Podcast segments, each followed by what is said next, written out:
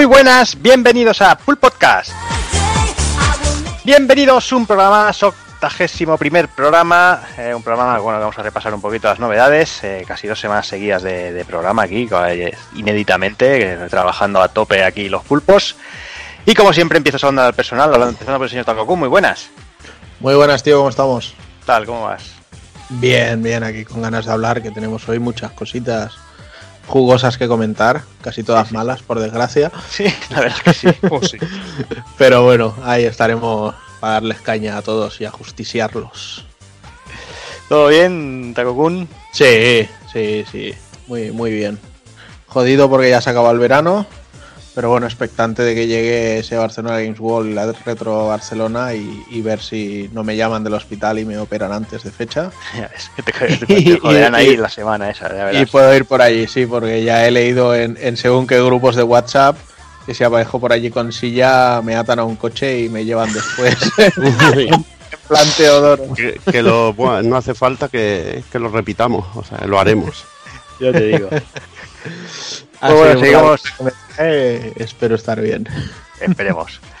Venga, seguimos con el señor Evil, muy buenas. Muy buenas, muy buenas. ¿Qué tal? ¿Cómo estás, Evil? Bien, cansadillo, ya sabes que nos toca currar mañana, o sea que imagínate. hemos vuelto de una baja larga, que hemos tenido muchas horas para jugar, a pasar otra vez a la rutina de siempre y pocas horas para jugar. Pero bueno, es lo que hay. Sí, sí, sí. ¿Por lo demás bien? Sí, todo bien, todo bien. ¿Y los batidos? Los batidos, bueno, se acabaron los batidos. Ya me puedo comer un sándwich de un sándwich de jamón dulce y queso, que eso es o jamón de york, es que me pega. digo me jamón dulce. jamón dulce. ¿Ves? Digo jamón dulce y toda la peña me pega, tío, no sé por qué. cosas de, catalanes, de polacos, tío, ¿qué querés que haga, tío? Jamón dulce, un bikini de jamón dulce, ya Bikini de jamón dulce. en fin, déjame saludar también al señor Hazard, muy buenas. Pues muy buenas, por aquí estamos un ratillo aquí, pues mira, un poquito disfrutando de esos juegazos que han salido este mes, de, Quiet Man. eh, hostia, madre mía. Nada, nada. Yo creo que, que, que, si hiciéramos hoy los GOTI, el, el peor juego del año sería Metal Gear Solid 5, aunque salió otro año, pero bueno, este está ahí en la lista. El Vampire y, este, pero bueno. Y nada, entre es que han salido demasiados juegos de mundo abierto, pero bueno, ya hablaremos un poquito de ellos porque, joder. Al final todos los juegos van a, van a ser así, pero. Ya sabes. Pero bueno. se ponen pero un bueno, género de moda, es lo que hay. Bueno, mientras duren lo suficiente, está bien. Sí, sí. Por lo demás, si bien. No, si no, siempre puedes jugar algo de War. No. bueno, cuando me lo vendan por 20 euros conjunto de Spider-Man, pues sí. Y nada, pues, los dos 20 euros, joder, no piden nada. Y nada, pues sí, por lo demás bien, currando como siempre. Eh, a ver también si me, si me acerco por la Barcelona Games World, que me quieren pegar y todo, me dijeron por ahí. También, sí, ¿Quién te, quiere pegar, tío? ¿Cómo estáis, tío? ¿Quién te sí, me lo, dijeron, me, me lo dijeron por ahí por Twitter, bueno, ya veremos, ya veremos a ver. Y nada más. ya veremos. Joder, tío. ¿Eh? ¿Eh? ¿En, ¿En, qué espiral, en qué grupos te mueves tú que te quieren pegar y todo? ¿Que estás en, rollo fachas contra comunistas o así o qué? En los grupos del Kafka, tío. Te hace un retweet del Kafka y te vienen todos los trolls. De, supongo amigos del Vegeta 777 y todo eso. Bueno, no sé. Pero bueno, que sí. Eh, Nudos jardines te metes, macho. Eh, normal. Si ya lo, ya lo discuto no de trabajo aquí también. y nada, pues muy bien por todo. Pues venga, y saludos también al señor Rafa Valencia, muy buenas. ¿Qué tal Jordi? ¿Qué tal? ¿Cómo estáis amigos? Pues eh, nada, contento de grabar aquí, eh, seguramente el podcast con más, más huevos de la historia porque dicen que salía uno de los juegos más importantes del año y nosotros hemos analizado o vamos a analizar el mejor juego del año por ahora, así que está bien. Y, ya, habrá, tiempo, hombre, ya sí. será por tiempo. Y, no, pero el, el juego con más huevos se queda fuera, ¿no? ¿Fuera de qué? A ver, venga el chiste. el, juego de los huevos del caballo se queda fuera. Joder, ya, estamos, ahí. Y está, va a estar bien el programa también. Eh, después de la Madrid Games, que no hemos grabado actual desde entonces y he probado todo lo que quería probar, así que contento. Muy bien todo. Muy bien. Y Sadoso, un chava que creo que ha entrado ahí rozando el larguero. Muy buenas. Muy buenas, tío. ¿Qué tal? ¿Qué te había pasado, tío? Que ha desaparecido de la llamada ahí a lo loco he, tocado un tema sensible y la gente se achina y... No, no, el que se ha achinado ha sido tú. bueno, tanto hablas de Simeis, normal. Aquí las reglas son claras. Mencionas Final Fantasy IX, te caes de la llamada. ¿Os acordáis que no nos íbamos a meter con él, no? Que no, que no ha dicho No, no, no, buenas no, noches. que no. No deja ni decir hola al chaval. Ya ves. Pues nada, bien, tío. Pues viciando mucho y. Y dándole. De que vamos a hablar hoy de, Dragon Quest 11, que ya veréis lo que me ha parecido, que voy adelantando que juegas. Juegazo. Eh, está bien, está bien. Pues bueno, eh, yo creo que vamos a cortar por aquí las presentaciones y vamos a ir a por el programa, ¿va?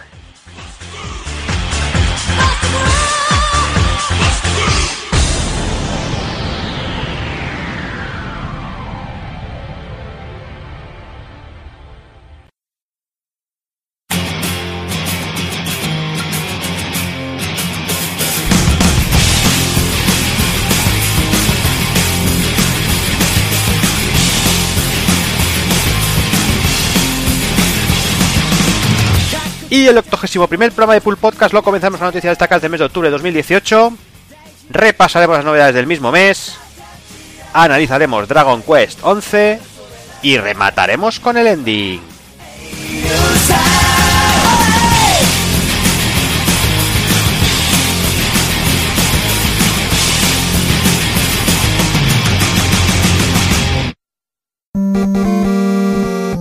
pulpofrito.com Me gusta.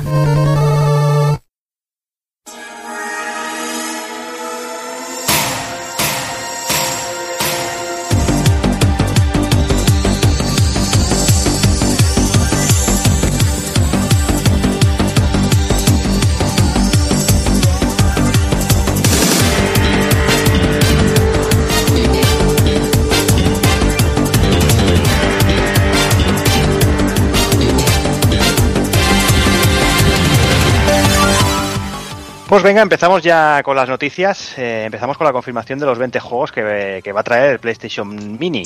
Bien. Eh, vamos ahí con esos 20 titulazos. Eh, entre otras cositas, tenemos Battle Arena Toshinden, Cool Warriors 2, Destruction Derby, Final Fantasy VII, Grand Theft Auto, Intelligence Cube, Jumping Flash, Metal Gear Solid, Mr. Driller, Oddworld, Rayman, Resident Evil Director's Cut, Revelation Persona, Ray Racer Type 4, Super Pool Fighter 2 Turbo, Siphon Filter, Tekken 3, Tom Clancy, Rainbow Six, Twisted Metal, Will Arms y poquito más, porque además eh, están empezando a salir las primeras reviews de- del cacharro y parece que, que eso de cacharro nunca mejor dicho. Porque parece ser que, aparte de usar un emulador de código abierto que mm, funciona a P2, eh, por lo visto ni hay filtros, ni hay Nada. bandas, ni los, los menús, por lo que dicen, son un desastre. Los juegos son versiones, unas americanas, otras UK, unas a 50, otras a 60. Muy loco todo, Rafa. Eh, la cosa está muy loca, ¿eh? Madre Se mía. ha complicado, precisamente hoy día de la grabación, se ha complicado la cosa. La, la cosa ya pintaban bastos cuando para muchos se reveló la lista que has dado. Que bueno, que podemos estar más de acuerdo o no, porque hay Sí, títulos claro. que a lo mejor a lo mejor no encajan y si queréis lo debatimos un poco, pero el tema ha estado, lo gordo ha estado hoy, ¿no? Que era cuando se podía reservar. Todo has dicho bien, un, un emulador open source eh, que sí que han dado el nombre y tal, pero que vamos, que es el trabajo de otros, que no lo han hecho ni ellos. Lo de las ROMs, que la de Final Fantasy VII sea una ROM americana, por supuesto sin traducción ninguno de ellos, sin doblaje Metal Gear, o sea, es, es como todo un absoluto desastre. Pero, y un- pero yo, Rafa, yo, ¿tú crees que realmente alguien esperaba que Final Fantasy VII o Metal Gear Solid viera en castellano? ¿Hubiera Yo no, PlayStation Mini en castellano? Desde luego que no, pero. Y yo estoy seguro que no, pero se está usando como bomba arrojadiza. eh, Yo es que eso creo que tendría que estar desde que lo- las versiones que hay en, en la, en la Store son en inglés. Mm, yo creo que debe de ser muy iluso esperarse eh, que cosa, estos juegos en castellano. Sí que, sí que es triste lo que decimos, ¿no? Que esté mal emulado, que el producto esté mal acabado. un safe state por juego, o sea, solo se puede guardar el juego, digamos, eh, el, el guardado activo solo se puede activar uno por cada juego, que no es como en en el mismo emulador, ese emulador en PC tiene cinco. Eh, no sé, me parece un descuido, o sea, un despropósito de, de descuido, ¿no? De voy a sacar este producto y lo voy a vender por mis cojones. Y la verdad, Jordi, es que lo va a vender porque hay- ya hay un mogollón de webs, Amazon sin ir más lejos, que está eh, agotada Aunque ahora creo que está la de Takokun disponible, ¿no? Sí, sí, sí está rápido, por ahí andará. Sí, he, entrado antes de antes de empezar a grabar, he dicho, hostia, antes de que se me olvide voy a cancelar la PlayStation Mini. O sea que con eso os imagináis lo que opino de, este producto. Ya llevaba tiempo, o sea, la reservé por el rollo de si luego la quiero que no me quede sin, como pasa con las cosas que siempre ha pasado. Ya no podemos decir Nintendo, porque por suerte hay Nintendo Mini a patadas y Super Nintendo Mini a patadas. Pero bueno, al ir viendo el catálogo de juegos, si bien es cierto que a mí no me parece desacertado, no me, convence. Luego el tema de que vengan todos en inglés, luego el tema de que los menús sean una mierda, de que tire de una emulación, o sea, al final la frase esa de que siempre utilizan para desprestigiar estos cacharros de pero es que yo con una Raspberry hago tal, al final dices, vale, en este caso con una Raspberry hago más y es mucho más barato y, y al menos no tengo la sensación de que me están intentando tomar el pelo ¿sabes? Y yo ya sabéis mucho Sonier, pero yo no me caso con nadie. Y si una cosa me parece penosa, la digo. ¿Al final la vaya a pillar alguno o qué? Al final nadie, tío. Yo la, yo la hubiera cancelado por motivo doble. Uno por la, por la lista de juegos y otro por lo que ha pasado ahora, por lo de la emulación así tan rapera. Ni un filtro, tío, ¿eh? Ni un filtro. A, mí, solo por la lista, ni, ni tocarla, tío. A mí es que hay una cosa que me mosquea mucho, porque era una oportunidad, por ejemplo, de, meter algún juego, algún juego que, le diera valor. Meter un Tombi, meter un juego de. o un, juego de estos raros que es difícil de conseguir dentro de la lista. ¿Qué coño? Ya, ya. Pero bueno, tú imagínate que esté Tombi. Tom Clancy, Tom Clancy Rainbow Six. ¿Qué coño hace esto? eso, eso en Play, en, ordenador tira que va, pero en Play era el ébola. Ahí está, tío. No sé. Es que es una lista, además, que creo que faltan muchos juegos emblemáticos. No hay ni un mata, no hay ni un matamarcianos, hay varios juegos de fichas, varios juegos de puzzle. Ni un matamarciano, ni un beaten up. No sé, hubiera puesto un poquito más de variedad y hubiera intentado que la lista fuera con un título, algunos, algunos títulos también están requetesobaos que hubieran molado ver alguna cosita así más rara, algo que le diera valor, algo como por ejemplo en la Super NES Mini que esté el Star Fox 2 o el Star 2, pues a mí eso le daba valor extra al cacharro porque nunca lo habían sacado. Podrían haberse sacado algo de la manga así o algo raro, o algo que hubiera salido a Japón y haberlo traducido al inglés para que lo disfrutáramos por primera vez. Y no sé, a mí simplemente eso ya también veo un poquillo de perrez y de jadez. Y luego eh, encontrarte la noticia de que ya no se han matado ni en poner filtro ni en presentarlo decentemente, que según se ha filtrado un menú que bueno, es más lamentable. Es, un menú de DVD. ¿Os acordáis los DVDs estos? Sí, los sí. menús estos de DVD que eran cutrongos de la leche, tío. Pues es igual. Y pues bandacas, bandacas negras a los lados, tío. Y me hacía ilusión y físicamente la consola es preciosa, ¿no? Sí. ¿Sabes? Es preciosa. Yo creo que una, consola tan emblemática se merecía un producto emblemático y que fuera chulo y atrayente para la gente. Pero luego también, luego también está el tema de los mandos, ¿no? Que te viene con los mandos clásicos, no te viene con el DualShock. Bueno, eso, eso, tampoco, eso tampoco es, horrible. Hombre, Metal, Gear, eh, cuando sí, lo de Psicomantis, va, a ser la risa. Es verdad, pero es que. O sea, ¿qué, juegos de ¿qué, juegos de Konami hay para que te lea la tarjeta de memoria? Aparte del Metal Gear. No, ninguno, pues no está Symphony of the Night y. Es que podría, podría emular hasta la tarjeta de memoria, o sea, que es que no. Sí, bueno, la tarjeta de memoria no sé si te la emulará hasta cualquier emulador, pero. Es bonito porque lo, bonito es que lo bonito es que te hubieran puesto el Suicoden para que te dijera, hostia, juegas a Suicoden, te gusta Suicoden y tal. Hubiera estado bonito. Hostia, ese estaba traducido, ahora el 2. Estaba traducido. Pero hubiera molado. Pero mira, eh, ya, te digo que, no sé, la, la selección, pues alguna cosita interesante. Lo que dice Juanan, sí, es correcta. Para mis gustos no, pero bueno, para el de otros para, sí. Para nuestros gustos no, yo creo que han, cogido un producto y le han metido un poquito de, de todo de juegos que tuvieron éxito, pues en este grupo tuvo éxito estos juegos, pues en este eh, estos.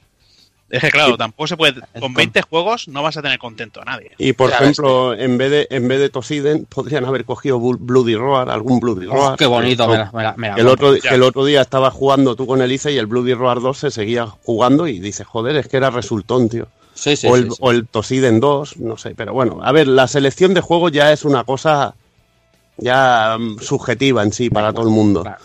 Pero lo que es jodido es que no esté bien emulado y que sea tan cutre. Eso sí que jode. Bueno, luego está la selección japonesa, ¿no? Lo de la. Mm. Mm. Lo de la traducción me preocupa poco porque. Porque está el Hazard aquí y como traduce casi todo lo que se le pone por delante, no lo puede traducir.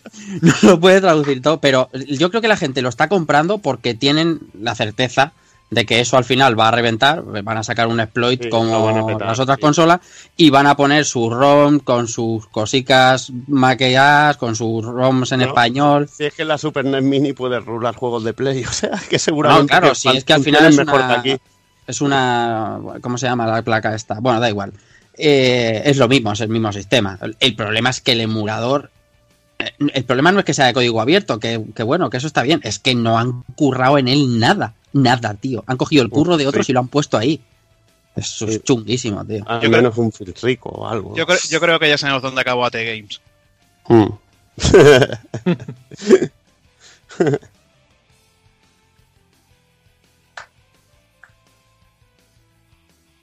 Está todo contado ya, ¿no? ¿O qué? Sí. Sí, yo creo que sí, ¿no? Pues nos pasamos a la siguiente si queréis. Es- Y esta, yo creo que Germancito son, nos la vas a contar tú mejor, ¿verdad? Pues sí, ¿Está jugado? pues ¿Tiene Switch? ¿Tiene VR? no, no, no es por el tema de, de hablar de Deracine, es, es lo, Hombre, es que yo, yo quiero, quiero saber- Cacuchillo, macho. No, coño, no, eh, o sea, yo tengo las VR, me lo quiero pillar. No me, no, no me lo he podido pillar porque no he tenido tiempo ahora, para, para ver si lo había pillado. No, no, no.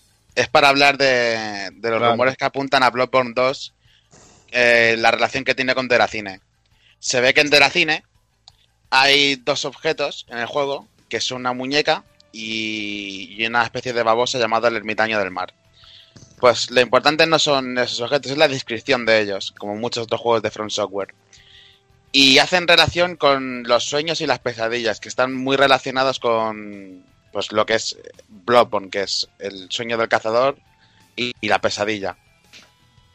En la descripción de la muñeca indica que es un, un ser o un avatar que vigila o, o guarda que podamos salir de, de los, de los sueños y podamos estar, estar seguros. Y en el cambio del ermitaño del mar es el que, el que nos, nos deja encerrados en, dentro de, de las pesadillas, evita que podamos salir. Ot- otra relación que han encontrado es que la muñeca hace un gesto de- que se encuentra en Bloodborne, que es tener los brazos alzados, uno en, en vertical y en horizontal, y que al cabo de cierto rato lo mueve en dirección y, y otra, a cada 60 segundos. Eso también lo hace la muñeca. Y que luego al final del juego encuentran que la muñeca está abrazando al ermitaño del mar, que es como una babosa asquerosa, rollo que te encontrarías en Bloodborne. Y han querido relacionar que eso es lo mismo que hace la muñeca si te pasas el Bloodborne con el final original, el, final bueno, o el, el- canon. Han unido A, B y C y han dicho pues D. Y bueno, quieren ver cosas que igual no es, pero bueno, viene bien para calentar un poco el panorama para ver si sacan Bloodborne 2 y hace un poco de ruido la cosa. Pero que, como está diciendo Rafa, eso un poco... No, no, yo no estoy diciendo nada. Estoy aquí. No, está resoplando. y- Está, resoplando. Estoy resoplando porque esto, no sé, mira, el, chaval que ha hecho ese vídeo, que era de puta madre, le ha quedado muy bien, como los que hacen lo de Metal Gear Solid 6 de, de Stranding, ese hace media hora se ha masturbado y está durmiendo ya, y mañana va a eso, ¿sabes? O sea, estamos dando aquí volumen de noticia a Pokémon puede salir el año que viene en Nintendo. O no, ¿sabes? o no.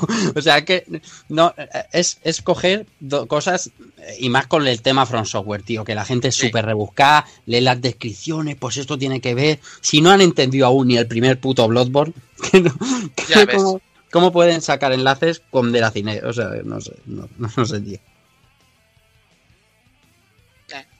Quiere ver, sacar alguna relación, pero bueno.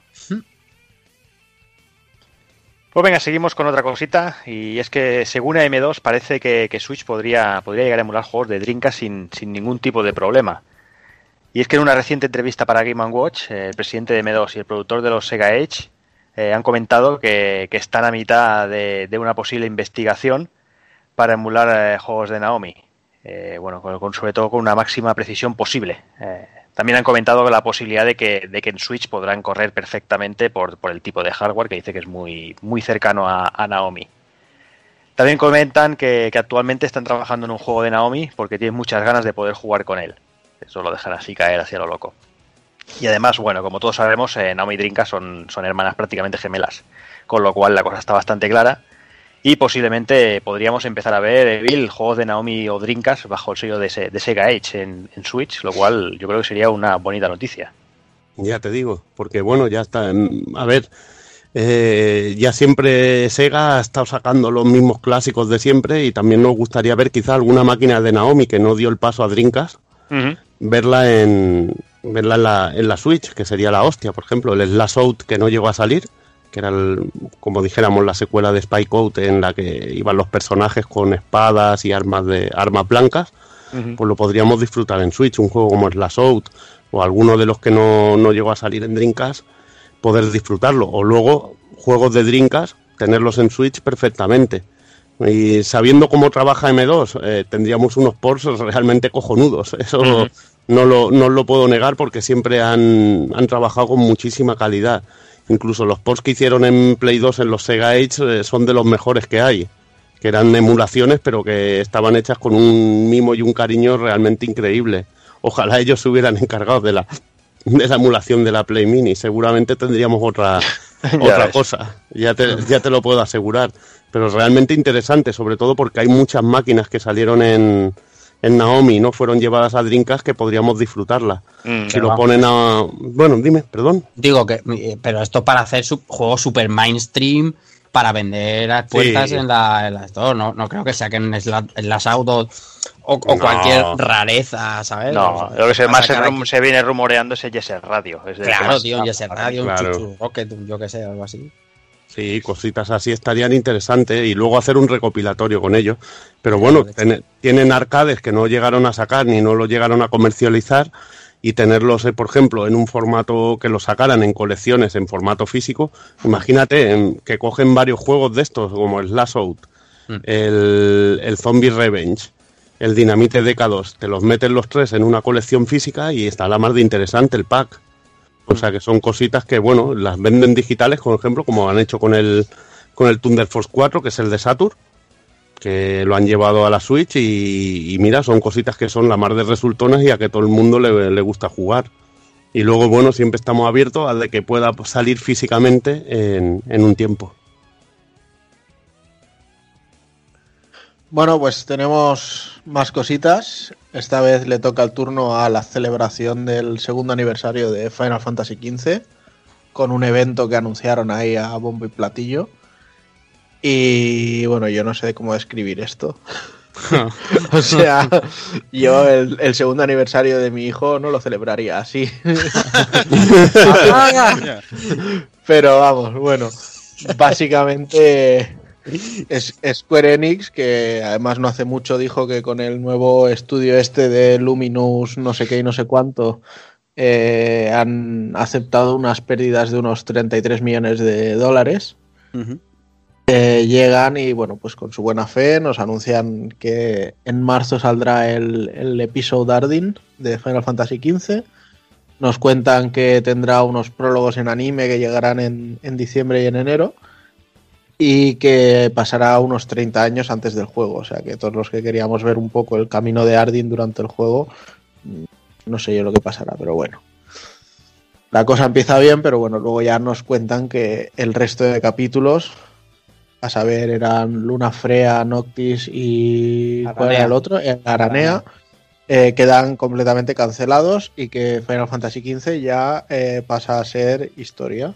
Pues incluso, incluso imagino que las actualizaciones estas de PC, donde tenían que ir mejorando según qué cosas, pues también se han ido todas por saco. Sí, y bueno, lo del Conrage, que se hace independiente y, uh -huh. y es de pago, la, la, la, expansión esta que sacaron Camaradas, creo que se llamaba aquí, sí, el, el, multijugador, a partir del 12 de diciembre, va uh -huh. a costar unos 10 pavos o así, el que no la tuviera comprada. Y, se, lo, se lo van y, a comer con patatas. Y desde ese día, el, los que tenemos actualizado Final Fantasy XV con camaradas se nos va a bloquear.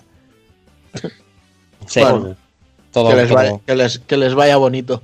Todo Pero a, además, o sea, lo que va a pasar, o lo que debería pasar, la justicia poética, es que la gente dijera, vale, pues si queréis matar Final Fantasy lo matamos. Y que nadie pagase ni un duro por el episodio Dardin. ¿Sabes? Y que dijeran, joder, es que la gente no nos ha apoyado y tal y cual. Dices, no, te jodes. Bueno, pero ento- entonces, entonces lo que dirían es, ¿ves cómo teníamos razón? Bueno, No. pues sí, claro. La razón es que lo han cancelado porque han perdido pasta con una cosa, vamos a recortar en otra. Pum. Este ha sido el primero en caer y ha sido el chivo expiatorio. Bueno, pero también hay que. Tienen que saber reconocer que Final Fantasy XV al final les ha dado muchísimo dinero. Sí. O sea, Sí. han, podido, han podido milquearlo de una forma bestial y recuperar pasta que habían perdido en, en- en los desarrollos de los inicios. O sea, no creo yo, o, o no sé, o quizá pues no hubieras anunciado esos DLCs tan pronto, no sé. O igual no, o igual no le estaban sacando el rendimiento que querían. O igual es Es que que tampoco- el, el desarrollo estaba atascado. Estaba atascado. Bueno, pues sí, la verdad es que el chistecito viene que ni pintado, por muy fácil que sea, porque es que la siguiente gran noticia de esta celebración del segundo aniversario es que el señor Hajime Tabata se pira del desarrollo de Final Fantasy XV, que como ya sabéis muere, y se Mm. pira de Square Enix. Se pira. Dice que sí, él dice que se pira, que tiene, un pro- que tiene un proyecto personal entre manos que le va a llevar demasiado tiempo y que no puede hacerlo con Square, así que se va a montar lo suyo. Veremos a ver en qué queda la cosa. En cualquier caso, a mí me da mucho miedo porque ahora Square Enix, que va a ser la Square Enix de Hideo Baba y de los del Octopath. A mí eso me da mucho miedo. Ahora queda bueno. más gente con talento. ¿eh? Aparte de esto, Hombre, sí, a- Nomura. a- habrá al- algo Bueno, está, está el señor Nomura, claro, el señor Nomura entre terminar el Kingdom Hearts 3 y terminar el Final Fantasy VII Remake hasta 2022 no lo vuelvo a Sí. poner ahí en ningún proyecto. Ese- siempre va despacito, tío. Va por la vida. No, A mí no. Ese, ese hombre está con Mega Crunch, como decían también. Sí, está con cruz continuo. A mí la gente está como muy apenada de que se vaya Hajime Tabata y eh, a mí, partiendo de que es de los últimos de la vieja escuela, de la escuela Sakaguchi pura y dura y, y ha hecho buenos productos, a mí tampoco es que me vuelva, o sea, que me suponga una pena que se vaya de, de Square Enix y que no desarrolle futuro Final Fantasy, porque Hajime Tabata tiene, o sea, pro- problemas serios con cómo contar las historias. Type, Sí, también es, es- suyo. Estoy de acuerdo, para mí Type 0 es bastante desastre. Sí. Eh, Final Fantasy XV tenía ya la, el, el modo fácil puesto porque realmente todo lo que eran los diseños, el concepto, etcétera, etcétera, estaba bastante avanzado. Sí. Lo único que a nivel de programar pues no se desatascaban. Entonces llegó con mucho trabajo hecho y él tuvo que hacer más de, de líder en sí que de, Sí. que de, que de añadir cosas. Pero bueno, incluso, bueno, recortar más que añadir, pero no sé. A mí me parece Pero- más buena noticia que mala. Más buena que mala, porque que- quiero eh, gente o que haga cosas mucho más novedosas, sí, pero sobre todo quiero gente que las cuente mejor. Quiero una historia, o sea, sí, en- hablamos de un hipotético futuro Final Fantasy, no del Mm. remake del 7 Sí. que, que ahora se lo van a poner a Nomura, pero vamos, Nomura lo van a, lo, lo apartarán del proyecto como pasa siempre. Y, y- y a gente que cuente las cosas bien.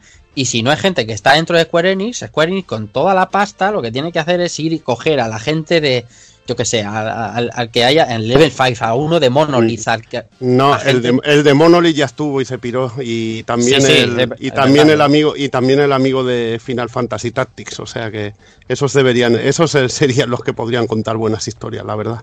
Pero, pero vamos, que no es tan mala noticia se vaya Jaime Tabata. O que se vaya o que lo empujen a que se vaya, porque parece un poco el Bueno, es un 33, Yu Suzuki. Es un Yu 33, Suzuki. 33 millones de pérdidas sobras, ¿sabes? Mm. Pírate. Es como un Yu Suzuki, le invitan a apartarse. Claro. Bueno, y aparte de esto, pues anunciaron una colaboración con Final Fantasy XIV que no sé a vosotros, pero que a mí me importa una mierda. Pues sí. Ah, bueno, y lo, de, y lo del camaradas que ya lo habéis dicho antes. Así Eso es. que eso ha sido el maravilloso celebración de segundo aniversario de Final Fantasy XV. Parece que hayan celebrado un, ra- un drama, macho. porque- Espérate que, Tela, tela, espérate, espérate que tenga la edad para hacer la comunión, que va a ser eso una fiesta. Ya ves. Ya ves. Soul. La BlizzCon para ti. La BlizzCon para mí. ¿Esto está grabando ya? Sí. Llevamos- Está grabando hace horas, puto mongol. ¿Veis, veis Una de, una de empa- ¿Veis cómo hay que meterse empanada. con él? Una de empanada para el amigo. Pues nada, volvemos otro año más a la BlizzCon. Una BlizzCon un poco mm, descafeinadita para algunas personas.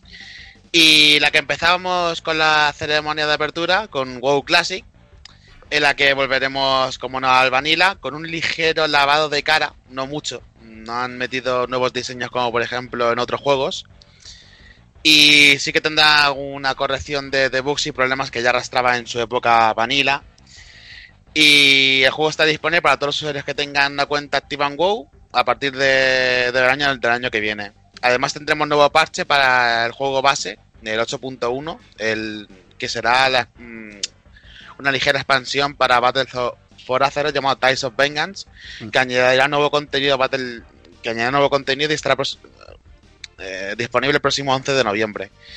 Eso es, yo creo, mm, más o menos junto con Overwatch, lo que más ha levantado a la, Sí. a la gente en, en la BlizzCon. Sí, la gente el- con el proyecto este, el Classic del Vanilla, está bastante entusiasmada. Luego ya veremos a ver cómo sale, pero, pero por lo pronto eh, eh, no te han dado fecha. Te han dado 2.19, pero vamos. Sí. mm, en cualquier momento. Eso Pero- no, pero, no- ¿Tú te acuerdas del WoW clásico o no te acuerdas? Hombre, que si me acuerdo, que por ¿Y- ¿Y, supuesto. tú te crees que la gente va a tener cojones, tío, otra vez a eso? Es que van a jugar los mismos que jugábamos a WoW Claro, al tío. principio. Vamos, van a jugar la misma gente, no va a jugar gente que juega ahora la, la- el Battle for Azeroth. Está clarísimo que no, tío. Faltan razas, faltan clases, falta Y, y- y Misiones. Y, y que era más durillo, ¿eh? Antiguamente. Era más durillo, no era un puñetero Era- era- Así que ya veremos. Ya veremos. ¿Qué más? Saltamos a Heroes of the Storm, ese juego que juegan cuatro y de aquí ninguno. Y que presenta un nuevo personaje llamado Orfía, que es el primer personaje original del mobile crossover de Blizzard. Que bueno, pues está bien el diseño. Una, una chica así con un ataúd a la espalda, muy, muy emo. Y Mm. bueno, al que le guste el juego, pues que lo juegue y lo disfrute. Nosotros nos la suda mucho Fuerte, fuerte. fuerte, fuerte, fuerte. Hombre, a mí me gustó más el diseño del escenario ese de tipo escuela para un juego así tipo de disparos, así desde en perspectiva isométrica, que para, Sí, que para en solitario matando zombies o cualquier cosa que para, para esto. Y luego llega llegaba otra sorpresita que es Mm. bueno que ya solía que era Warcraft 3 Reforged que es un, un HD del, del juego de estrategia Warcraft Y es un lavado este sí que es un lavado bueno de cara porque añade nuevos modelos a los personajes y tendrá además un, un soporte tendrá mucho más soporte por parte de Blizzard porque es un juego que aún- tiene mucha comunidad aún detrás porque es Sí. es el precursor. eh, de- esta es la base de los MOBA. Y la gente aún sigue jugándolo muchísimo. Y la verdad es que este lavado de cara que le han metido y los modelos nuevos le han sentado muy bien. Mm. Ah, fue un pelotazo Warcraft 3 Sí. y, y- y recuperarlo es un éxito porque la comunidad de Blizzard y los jugadores de World of Warcraft eh, eh, son prácticamente todo el mundo ha jugado Warcraft 3 y le han metido un buen repaso, una buena lavada de cara. Y si permiten hacer lo mismo que con Warcraft 3, que era hacer editores de mapas, hacer tu Tower Defense, los MOBA, como tú has dicho, que salieron de ahí, o sea, que te permit, que permitan a los usuarios dar rienda suelta a la creatividad más allá de lo que la historia traía, eh, será juegazo para rato. Sí, sí, sí. Mm. Luego saltábamos a Overwatch. Y aquí, bueno, pues Uf. Vaya tela. vaya telita. Salía Jess Kaplan al escenario y nos presentaba un nuevo corto llamado Reunión, en el que podemos ver a McCree y al nuevo personaje y ex compañera de fechorías de Deadlock, Ash. Eh, personajazo, ¿no? Vamos, de lo Oh. que un, diseño. dise- un dise- un diseñaco que te cagas. Bueno, el- yo lo he probado en el reino público de pruebas y, hostia, el control que tiene, el poder, el poder atacar cuerpo a cuerpo al enemigo y con ello retirarte para estratégicamente, bueno, en cualquier dirección hacia, con la recortada pequeñita que tiene, pegas un disparo y te das un impulso. Puedes subir a alturas o puedes despedirte un poquito hacia atrás, eh, también despides al enemigo hacia adelante. Yo creo que, va a dar mucho juego. Aparte, es sería una medio francotiradora, no tan complicada como una Widowmaker. Porque tiene una. Bueno, tiene la, escopeta esa. Está en el rango de, ataque, ¿no? Ella, el clasificada. Sí, claro, pero es que ahora, como, como de ataque es hasta Simetra. Claro, es verdad. y bueno, luego además, eh, y por lo que podemos intuir en el vídeo que enseñaron de reunión, un futuro personaje mm, que al principio la gente pensaba que podría ser Atena, la, la IA con la que el mono Winston siempre habla, pero que al final se reveló que es Echo. y está guapísimo, también el diseño es purísimo. Está, pero chulísimo. Y esperemos que, porque lo dejó caer Jeff Kaplan ahí en plan, podría ser, sí, un futuro personaje. y... vende, arena en el desierto el cabrón este. Efectivamente, compañero, esto va a salir seguro. Y, con, mucha gana, porque el, como dices tú, el diseño está muy chulo, tío. Mm. Y te has dejado al compañero de, Ash. Me ah, es, ah, es, verdad, verdad. Eh, el compañero de Ash, que es Bob, y es el, el, ómnico que le acompaña. Y que será, será su último. Pero eso pensaba que le ibas a comentar tú. Que el, el, el, ómnico que es como Hulk. Es como Hulk, efectivamente. Y, y, lo guapo de, del ómnico es que no solamente saldrá al campo de batalla a tocar los cojones, sino que además podrás doparlo con Ana y hacer que sea una bestia imparable. Así que, muy bien. Sí, sí. Mm. Y creo que el siguiente tema te lo dejo a ti, Rafa, porque Diablo te pertenece. Sí, cerrando con Overwatch, la verdad es que la comunidad la tienen viva y, yo no entiendo cómo el Jeff Kaplan este se ha montado un personaje sobre sí mismo, tío, que la gente sale y lo adora, tío, y me flipa mucho lo que has hecho, lo ha, hecho ese hombre consigo mismo, de, que lo adoren. Sí, sí. Eh, bien, pues nada, queda el, a con el plato fuerte lo que iba a ser presumiblemente el plato fuerte, porque como todos los años los rumores de Diablo 4 rondaban el, festival.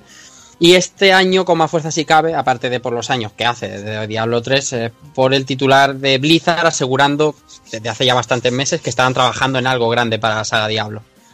Dos semanas antes del evento empezaron a bajar un poco a la gente del tren del hype diciendo que no esperáramos una cuarta entrega, pero sí algo de un tamaño más o menos similar. Así que con esos antecedentes, la presencia de Gia Chen, que es el, diseñador de. Bueno, ha trabajado en Diablo 3, ha trabajado en la expansión del Nigromante.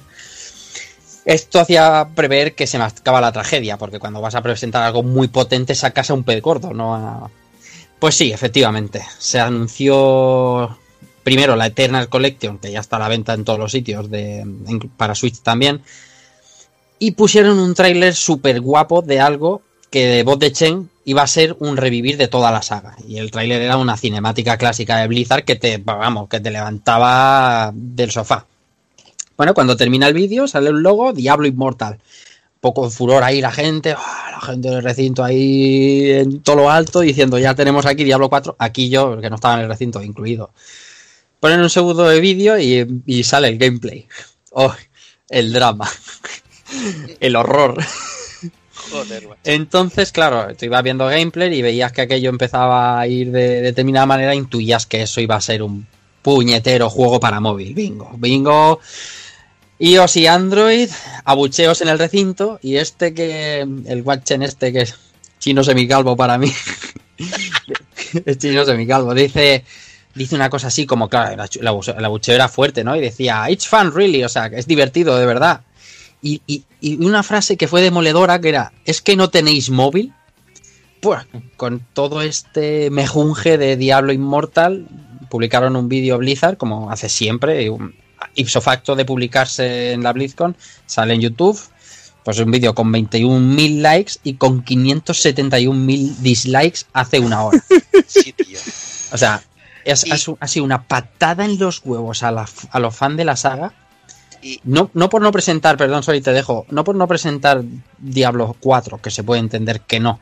Lo que, lo que duele de verdad es que eh, se la sopla al fan de Diablo y como todo el mundo quiere pasta a saco, los móviles ahora dan muchísima pasta, pero ellos se han intentado, ellos han ido calentando el ambiente hasta muy poco antes del evento con que, oye, que hay gente trabajando en cosas de Diablo que, que si la serie de Netflix, que si Eternal, o sea, la gente creía que se estaba trabajando en Diablo 4 y La gente es gilipollas y punto. bueno, pues sí, pues no, pero- no- si no tú- vi, tú- no vi- no no- vi tanto revuelo con el, con el Fallout Shelter este de mobile también, por ejemplo. Pero porque se tampoco hizo bien, tío. Porque se hizo bien. Bueno, pues puedes, no. puedes- al, al final es un producto, o sea, Es- da igual cómo lo enseñes o dejes de enseñar, es un producto. Pero se Y la, gente, y la gente está rabiosa de que no tienen el siguiente Diablo para coger el ratón y, y su maravilloso Master Race para ver un juego isométrico bastante cutre en el que estar todo el rato clic, clic, clic, clic, clic, clic, clic, clic, clic, clic, clic al ratón y en vez de eso van a estar haciendo clic, clic, clic, clic, clic, Banear- clic, clic, este clic, tío. clic en la, en la pantalla del teléfono. Vale, banear al pavo este. Eh, eh, chata a este, ¿no? Darle, darle un antiácido o algo, madre mía, el Sí, veneno me que va- llevas me- dentro. El, problema, el problema eh, eh, que tienes razón, Takokun, pero el problema es que no puedes calentar al, a la gen- al fandom de esta manera. O sea, tú no le puedes decir a la gente, mira, tengo esta gente trabajando. Ya, en- y, y el, y, el, y el Geoff Kylie no te calienta a la gente diciéndote que tiene 28 anuncios worldwide, no sé qué, en sus eh, Game Awards World y luego son un truño. Y Microsoft no te lo hace diciendo, no, tengo 28 juegos para anunciar en este 3 Pero sabes que siempre y- unos y- crackdown. y unos Crackdown, el otro es el de las montañas rusas y cosas así. O sea, todos juegan a eso. Pero al- el fan de Diablo, eh, Es- el, es que el el fan, pecero- el fan de Master Race El pecero, el es- pecero es jodido, ¿eh? es tan elitista que es Sí, altamente irritable y, y altamente hostiable. O sea, es verdad, yo verdad, digo, es verdad. Y, se- y más gordos que la media, pero eh, lo, lo que no quita que está mal, mal hecho, tío. Calentar a la Sí. gente tanto. Eh, Además, luego, fuera de, de conferencia, eh, Mm. sal- saltó, saltó desde Kotaku que ya tenían. Podrían haber enseñado siquiera un logo de Diablo 4 porque están trabajando de verdad en él. Que podrían Mm. haberse marcado un, un, un Metroid o algo, ¿sabes? Enseñar solamente el logo y decir, eh, mira chicos, estamos trabajando en esto. Yo creo que hubiesen hecho eso y la gente se hubiese calmado un poquito. Después, después de la presentación hubo un Diablo Immortal QA, eh, o sea, que salían un, un- un- pre- preguntas y respuestas, salieron parte de los desarrolladores y no los dejaron hablar, ¿eh? Sí. O sea, abucheando la peña allí, madre mía. Pues a mí me parece que eso no son modales. No, no, claro que no. Es, claro que es no. más, yo les cogía los datos y no los dejaba entrar a otra BlizzCon ni, ni pagando el doble. Pero ¿sabes lo que pasa? Que la BlizzCon es un- una fuente de ingresos para Blizzard, ¿eh? No es una Claro, feria solo de... claro. Pues, Es pues que se así- paga mucho dinero para entrar a la. BlizzCon. pues ni así los quiero ahí. No, pero son los que te cotizan, tío. Los que te levantan la empresa. Así de claro. Claro. Y además montas un Burger King al lado y lo amortizas en un día. Claro. Más cosas. Va, pues pasamos a algo un poquito, bueno, un poquito, iba a decir un poquito mejor, pero en realidad es igual de pobre. Yo no sé qué me pasa hoy con Sony. Pero nada, se ha revelado por fin el primer gameplay de- del Medieval Remake este. Y yo no sé a vosotros, pero a mí me ha parecido uh, cutrísimo hasta decir basta. O sea, Sí. si me dices que es un remaster, lo entiendo. Si me dices que es un remake, te digo, hostia, ¿y por qué no te lo has trabajado un poco y, y- y has mejorado las mecánicas, le has añadido alguna cosa? No sé. O sea, solo tienes que ver el Ratchet, el- la reimaginación del primer Ratchet que hizo Sí. Insomniac Sí, sí. y, y se te caen los huevos al suelo, ves Y esto y Spyro, lo siento. o sea, Spyro lo estuvimos probando en la Madrid Games Week, o sea, da O los Crash, a esto. incluso los Crash, pero Mm. este Medieval, lo siento, pero no. no o sea, se ve penoso, Mm. se ve que el control es. mm, Bueno, pues exactamente igual que era en El mismo. PlayStation 1. No, no puedo decir que en su día fuera malo, porque en su día era un poco lo que había dentro de esto, pero a día de hoy no, no, es, no es de buen recibo. Mm. Y lo siento, pero me, me parece que, que va a ser una, una gran decepción, porque además tampoco tiene una fecha de lanzamiento tan lejana, o sea, es de los primeros que han de llegar en 2019. Así que poco le debe de quedar por pulir. No sé, no sé cómo os habrá estanjado a vosotros el tráiler, pero a mí desde luego fatal. Que hable algún, fala- un- algún fan de Medieval. Sí, me va. Hostia, pues no, pues no ahora, vaya. ahora mismo. Sí, Pues no. yo menos no lo toco ni con un palo. No. A mí es que el primer Medieval ya, me- o sea, el Medieval original ya no me aportaba nada y esto, o sea, y encima el tráiler lo han hecho, pues, que- claro que se ve mejor, pero solo se ve mejor, se juega exactamente igual. No sé, y ya te digo, vengo de ver el Espiro y, me parece una puñetera maravilla, lo que han hecho. Que este Medieval, no sé, tío, yo qué sé, ¿qué va a valer esto? 30 euros máximo, ¿no? Digo yo. Debería. Yo creo que no debería ni llegar a eso, pero bueno. Sinceramente. Lo esperan con ganas. Yo no. Al, menos desde que he visto lo que acaba siendo. ¿Y qué, qué dura el Medieval original? ¿Cinco horas? ¿Seis horas? Por ahí. Hostia, tío, ¿cómo vas a cobrar un juego middle price? No, sé. Igual al final va a ser un juego de descarga de 10 pavos. En ese caso, pues mira, aún les diría, pues vale. O sea, es un juego de mi infancia y ni siquiera yo tengo ganas, así que... De, tu infancia, macho. ¿Cómo os ha restregado en la cara lo mayores que sois, eh? Madre mía. Ya Ya Un juego de mi infancia, el medieval, chaval. Y estábamos todos ahí empujando el culo como si no costara. Qué cabrón. Venga, va, sigamos con otras cositas. Y como no hay, como no puede ser de otra manera, no hay pulpo frito sin Nintendo Direct. Eh, y vamos a hablar de un Nintendo Direct de Smash Bros., aunque tampoco me importe mucho personalmente. ¿Cuántos directs lleva ya el Smash Bros? Solo para el Smash Bros. Tres, dos y medio. pensaba que habías preguntado cuántos directs lleva Nintendo, te iba a decir unos 81, así, más o menos, como, como programas. Básicamente. Pero bueno, eh, vamos, lo dicho, vamos a comentar un poquito. Eh, se presentaron dos nuevos personajes, eh, Ken y Roar. Sí, vaya mierda. ¿Qué mierda de qué? Hombre, ¿Qué dices tú? Por favor. es, que, es, que, el niño esperaba el mongol del, del, del juego ese que tanto el Golden Sun. El Golden Sun. Eh, pues sí, lo, esperaba. Yo y mucha gente, pero no, no, no viene. Pues ya está. Está ahí de asistente, tocando los cogones. Como no ves de otra forma, eh, presentaron unos cuantos amigos ya para el año que viene. Tenemos por ahí a King Carroll, tenemos los seis Climbers, eh, la planta piraña, a Canela, a Ken, a Pichu, a Link Niño y Daisy. por aquí habrá que encargar alguno, yo creo que, el que es la mejor Ken. Ese que va a caer. Los Ice Climbers también molan mucho y el King Carroll también. Y el King Carroll también está muy chulo. La fábrica de imprimir pasta, chaval. Dejando de lado la, eh, la mala leche, el plantel de personajes es enorme, tío. 76. Y fanservice a Tutiplen, tío. Música, de todo. Ese juego, si te gustan esos personajes, es que lo vas a gozar solo por eso. La cantidad de locuras que tiene, tío. También mostraron el uso de los espíritus, que serán personajes que nos potenciarán varias características del luchador. Eh, y empezaron a anunciar, como puede ser otra forma, DLCs. Eh, cada DLC valdrá 5,99 y constarán de, un personaje, un escenario y varias músicas. Eh, también se podrá adquirir el Fighter Pass, que valdrá 24,99 e incluirá los 5 sets que supuestamente van a salir. Oferta. Te ahorras, un, eurete por, por DLC. Claro, te ahorras un eurete por DLC. al, final, al final son 5 pavos. Sí, sí. Oferta. Con, e, claro, al final te ahorras 5 pavos. son cinco pavos.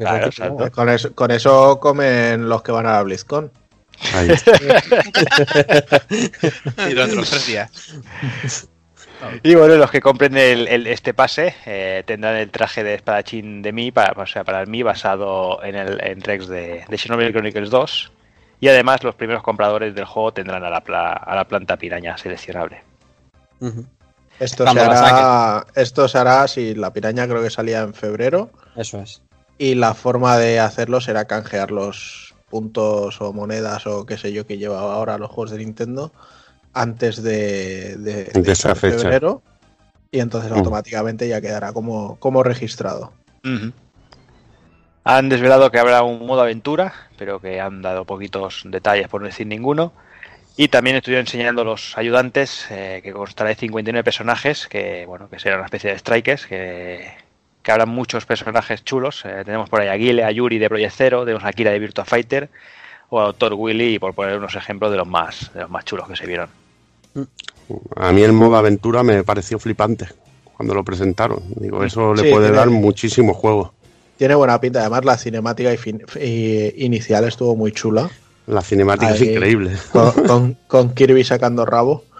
Ya ves, ve, y, y Sonic mostrando su buen corazón, que siempre la pecha le mola mucho.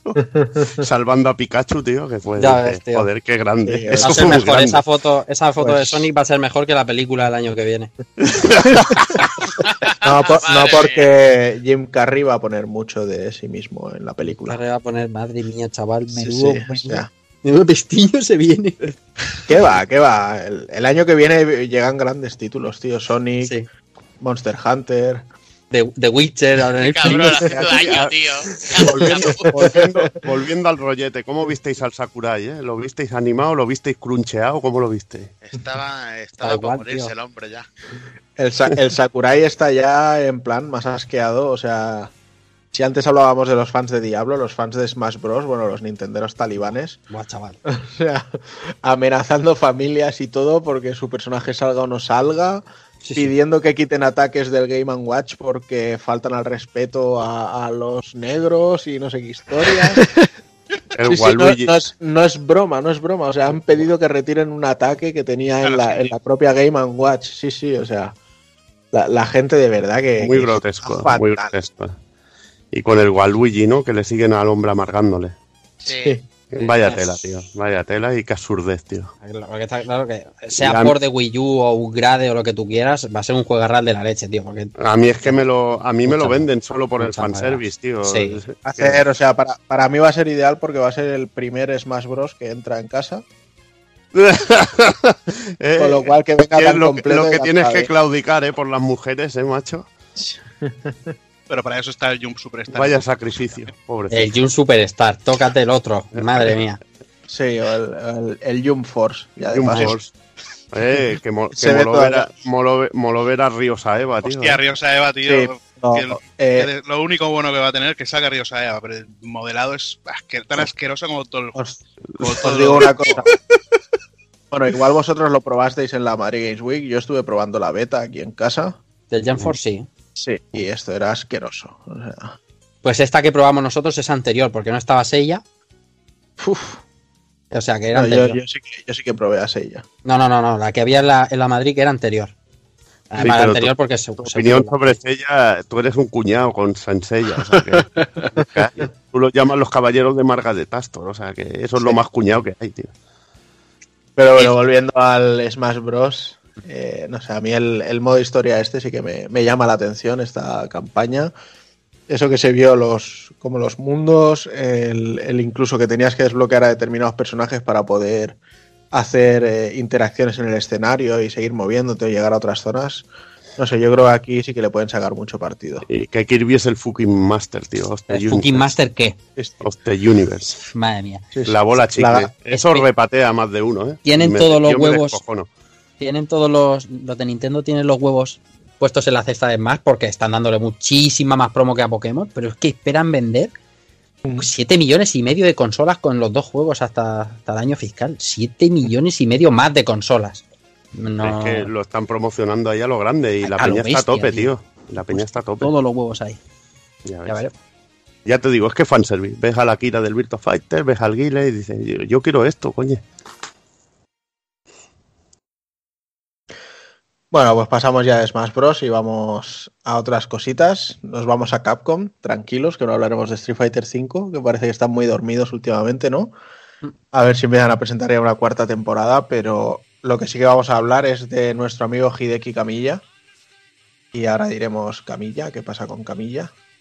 ¿A quién ha baneado? Eh, pues no ha baneado a nadie, se, Nah, ha ido, nah. se ha ido a Capcom y se ha reunido con sus coleguitas de- del Dev 1 y luego se fueron de copas y ha hecho algunos tweets diciendo que habían estado hablando de cosas de las que no podía decir nada todavía. No, nuestros, que- sueños, nuestros sueños húmedos son ver a Bayonetta y Dante en un mismo juego. O sea, que eso es lo que hay. O sea que aquí Pues- huele pues a que pueda haber alguna colaboración a la vista o incluso a que Camilla se vuelva a Capcom ahora que no está Inafune o algo así. Vete a saber. Hombre, no está, no está Mr. Fucking y bueno, y Capcom está dando buenos pasos últimamente. O sea, que Exacto. no podría ser mal. No podría ser mal. Eh, como no le gusta agitar a este hombre, ¿sabes? Ya ves.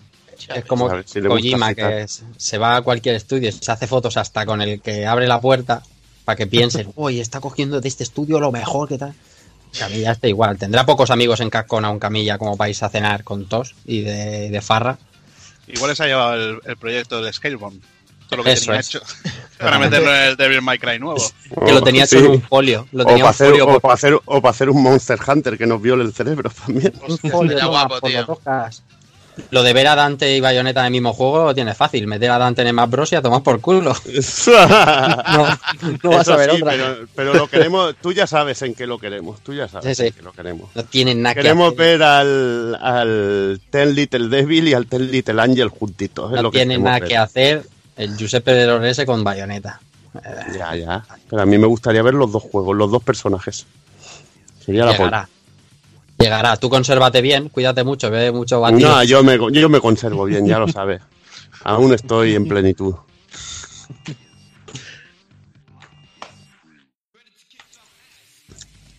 Bueno, pues como el niño parece que hoy no nos arranca mucho, nos falla, nos falla más que la moto. De. Eh, Sound, ¿qué pasa con Bloodborne? Va, cuéntanos.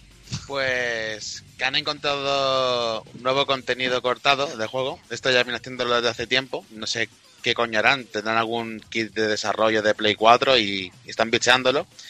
Y se trata de un jefe eliminado de, en, el, en el bosque oscuro llamado Bola de Serpiente. Eh, el descubrimiento ha sido, ha sido realizado por Lance McDonald's en su canal de YouTube.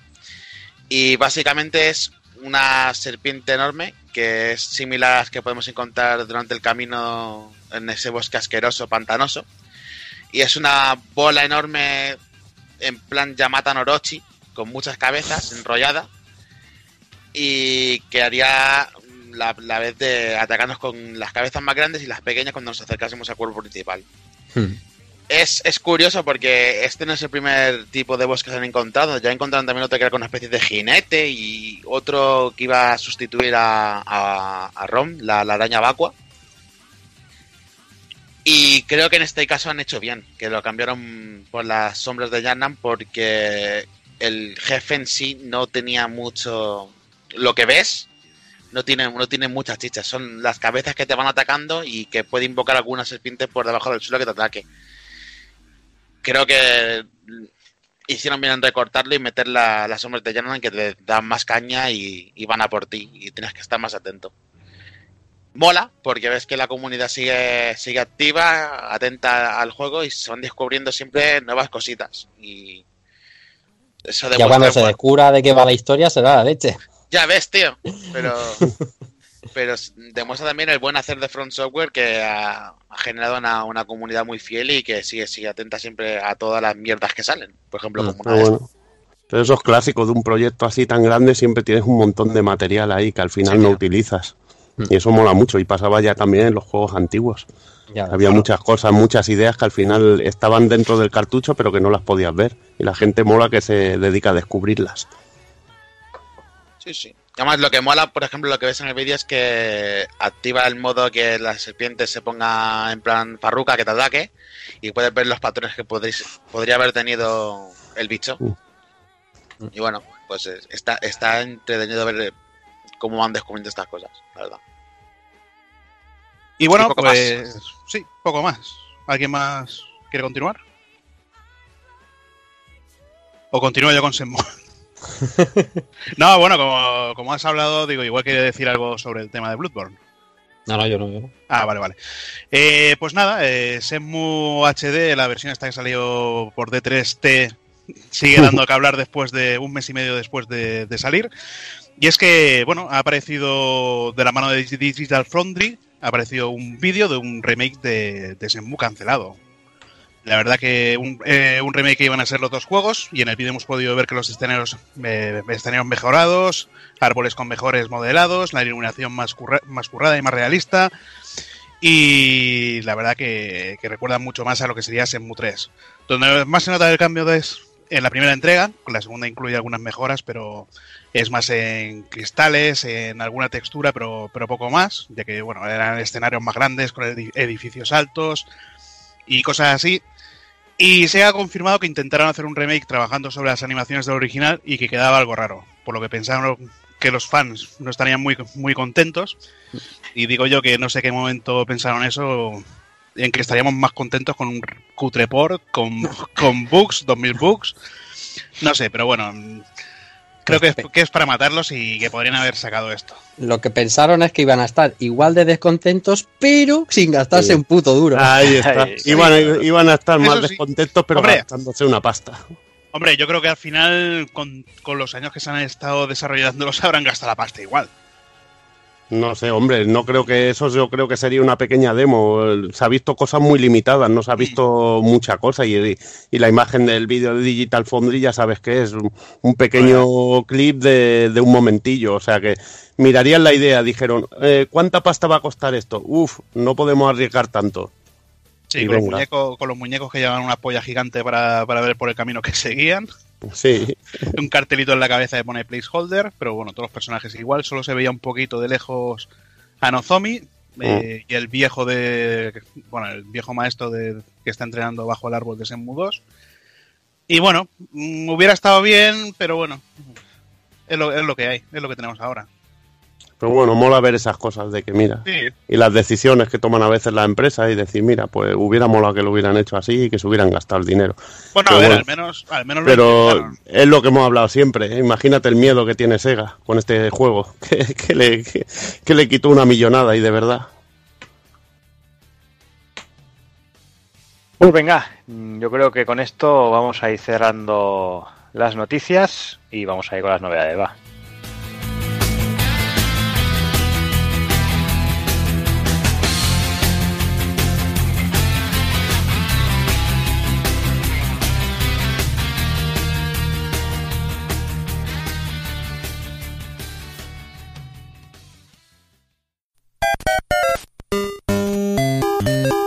Visítanos en pulpofrito.com. Te esperamos.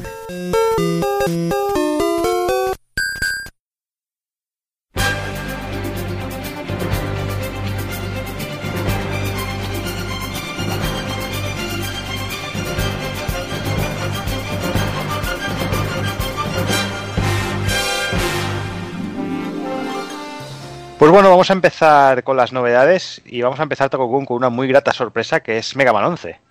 Pues sí, la verdad es que Mega Man 11 ha sido una sorpresa estupendísima. Bueno, de hecho tenéis ya un, un vídeo con el análisis por el canal de YouTube. Pero básicamente y para resumiros, en mi opinión, el mimo que le han dado a este Mega Man 11 es el que le tenían que haber dado a Mega Man 9 y Mega Man 10 y hacer este mismo trabajo de, de- de aspecto gráfico en vez de utilizar el, el aspecto 8 bits.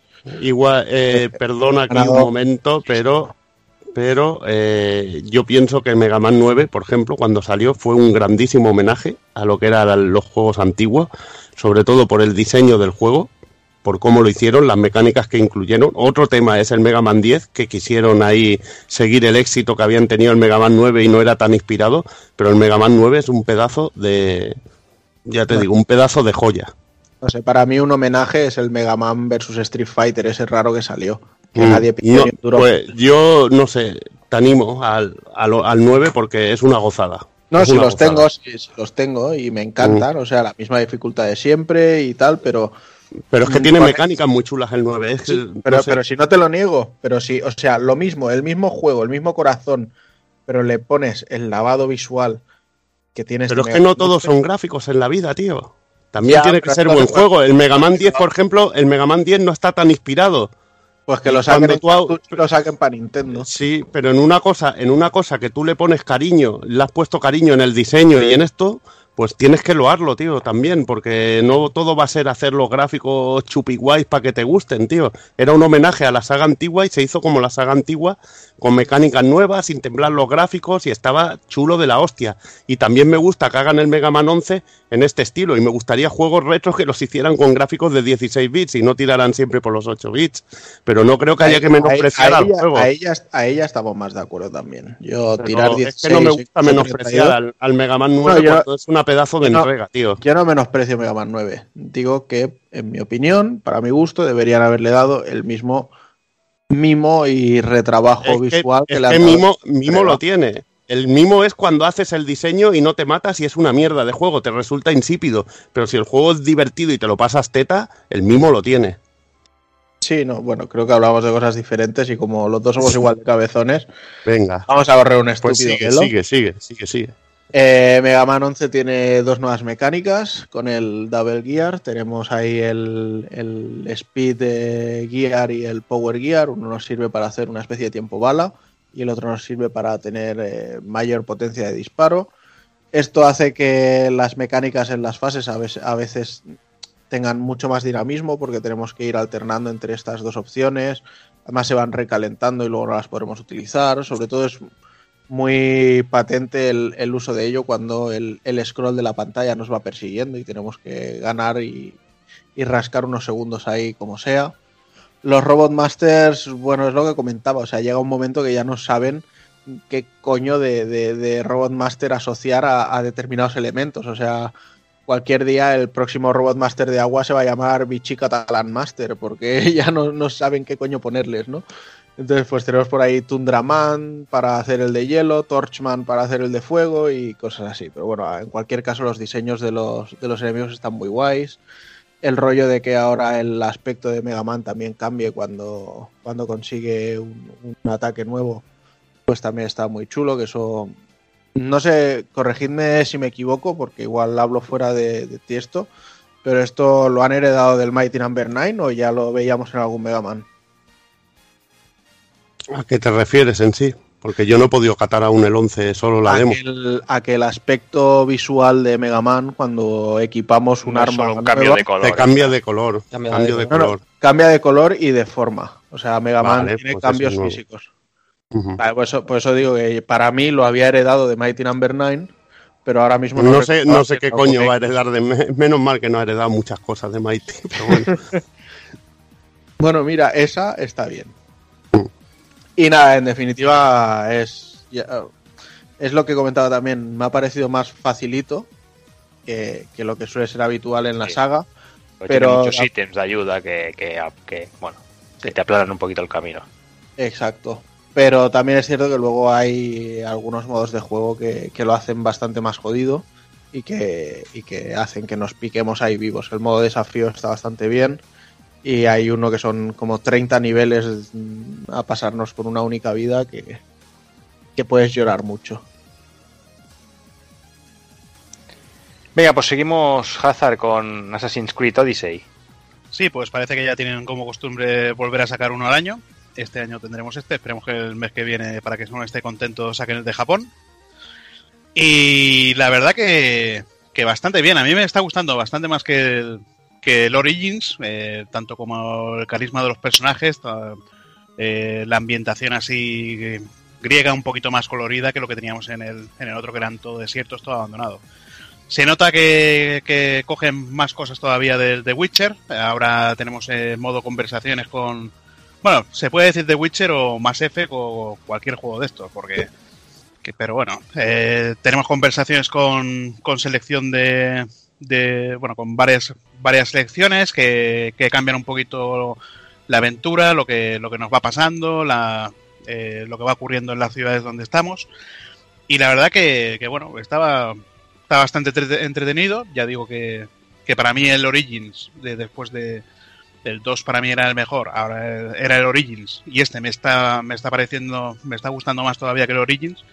Yo creo que, que van por buen camino. Lo que pasa es que, claro, como empiecen otra vez con la tónica de uno al año, aunque bueno, este año tendremos el de el, el, el Skull and Bones, que es un Black Flag 4, pero, pero bueno, pero un poquito mejorado.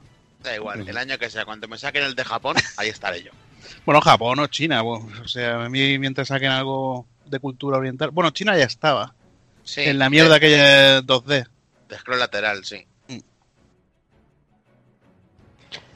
Pues venga, saltamos a siguiente novedad. Hablamos de Warriors Orochi 4, Evil. Venga, cuarta, bueno, lo que sería la cuarta entrega de la saga. En este caso, esta saga siempre te metía personajes, de, cruzaba los personajes de las dos sagas principales, de los, de los Musou, de los Warriors, que aquí conocemos, que sería Dynasty Warriors y, y Samurai Warriors. Y en este caso, pues bueno, me quita el mal sabor de boca que me dejó que me dejó sobre todo el Dynasty Warriors 9. Ha que- vuelto, o sea, a lo que era, ¿no? Ha vuelto a lo que saben hacer. Juegos bien fluidos, juegos con mucha, mucho, mucha variedad de hostias, con una cantidad de personajes indecente. Creo que, eh, si no me equivoco, pasaban los 170 personajes. O sea que es una auténtica, una auténtica animalada. Es una animalada, una cantidad Sobre Ya todo te por la parte china, obscena. ¿no? imagino. Sí, sí, sí. Una, una cantidad de personajes obsceno. Y bueno, muchas misiones para jugar, muchos personajes para, para conseguir y bueno, una auténtica, una auténtica locura. Una auténtica locura, eh, ya te digo, sobre todo súper completo en el combate. Lo que, me, lo que me gusta, que es fluido, que tienes nuevos ataques. eh, Hay una nueva, una nueva, un nuevo tipo de ataque que se llama Tesoro Sagrado, que son auténticas cafradas, tío. Son unas cafradas, pero que son como ya golpes especiales, cualquier cosa que hagas. Y hay también locuras porque te meten a, lo- a los dioses así, a los dioses griegos por ahí en medio y van, como diríamos, todo empepinados con unos ataques y unas locuras que, que alucinas. Griegos Ahora- e incluso alguno nórdico, ¿no? Que me parece Ahí que está. Odín por ahí. Sí, sí, sí. Joder, vaya fumada, tío. No, Si que se pega ya, una si es que ya no, ya no les quedan muertos japos que levantar ahí. ya ves, tío. Y por eso ya te digo que, que se les ha ido la putísima pinza. Ya te digo, meten a Zeus, Atenea, Loki, lo que decía Juana, Nares, Odín. o sea que Pero una mientras- putísima, una putísima locura, tío.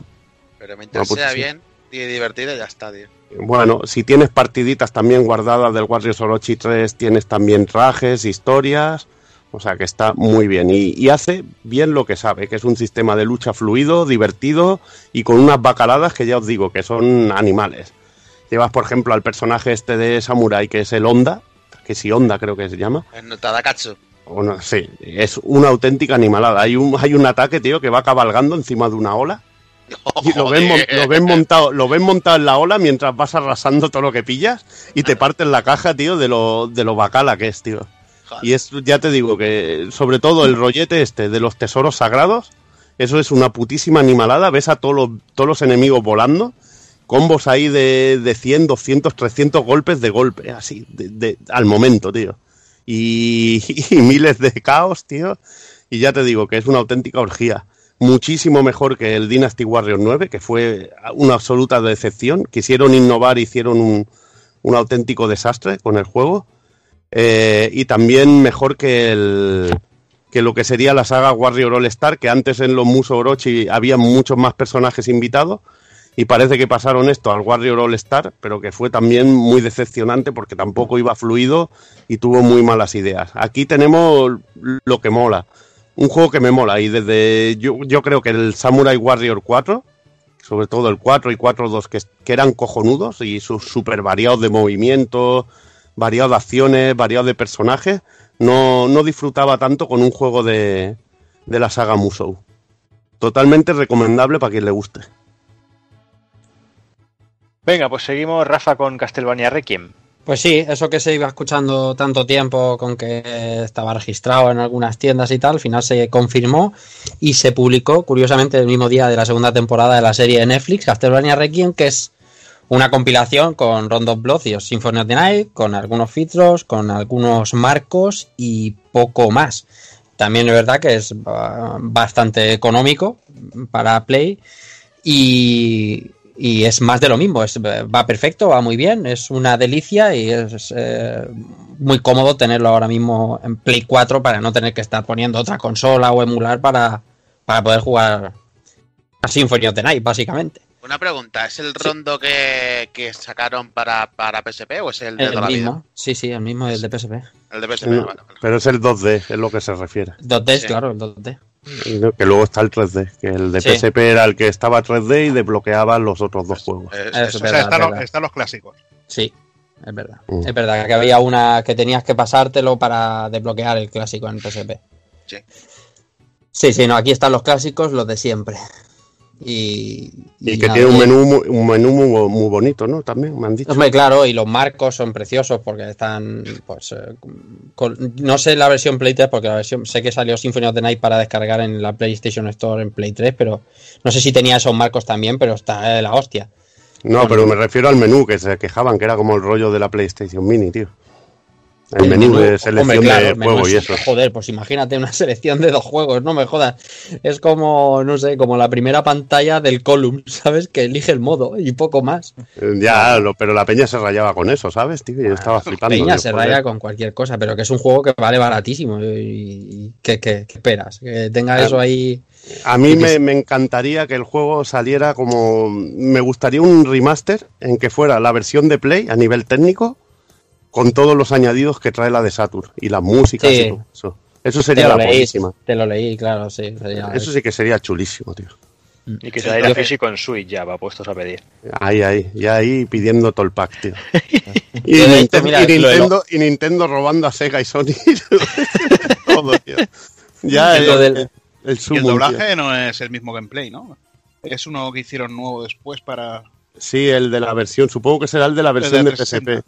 Sí, ah. el que no está la, el típico, la típica charlita con el con Draculica.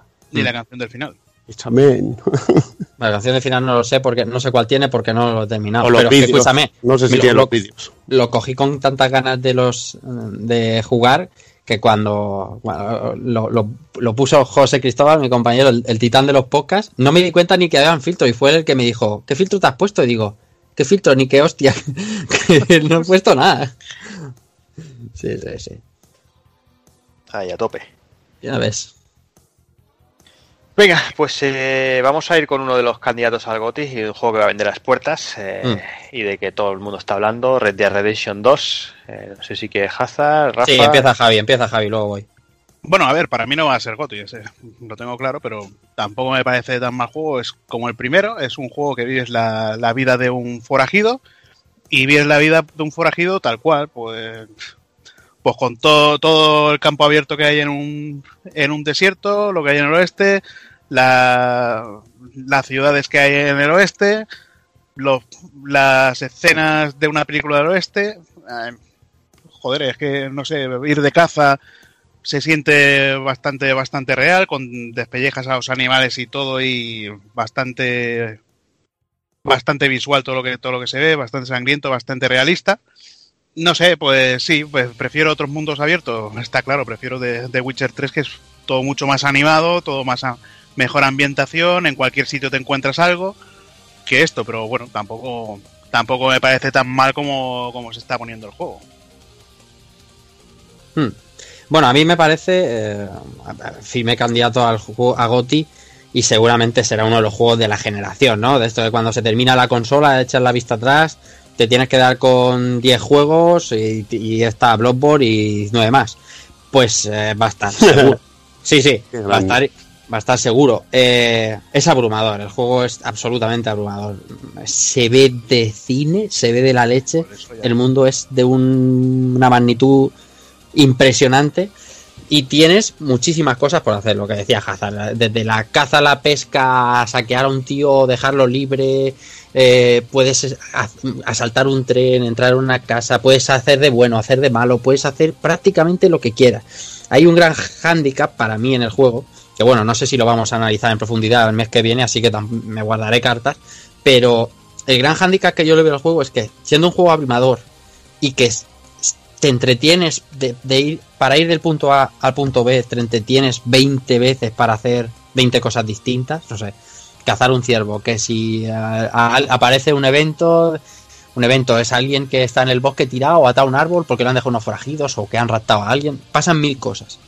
Pero la historia principal, que llevo bastante, llevaré, ah, yo calculo que unas 40 horas. yo, llevaré unas 8 o así. ¿En qué capítulo vas tú? ¿En el 2 o así? Uf, pues ahora mismo sí, me parece que sí, que es por el 2. Bueno, pues eh, yo, yo he avanzado más en la historia y el gran problema para mí del juego es que con toda la libertad que te ofrece, cuando tienes que tirar de historia principal, de hacer las misiones para avanzar en la historia, el juego es tremendamente lineal. O sea, tremendamente lineal hasta límites insospechados. O sea, que, que, te meten unas turras de caminar al lado de gente, a ritmo despacito, leyendo más, más subtítulos que en un libro.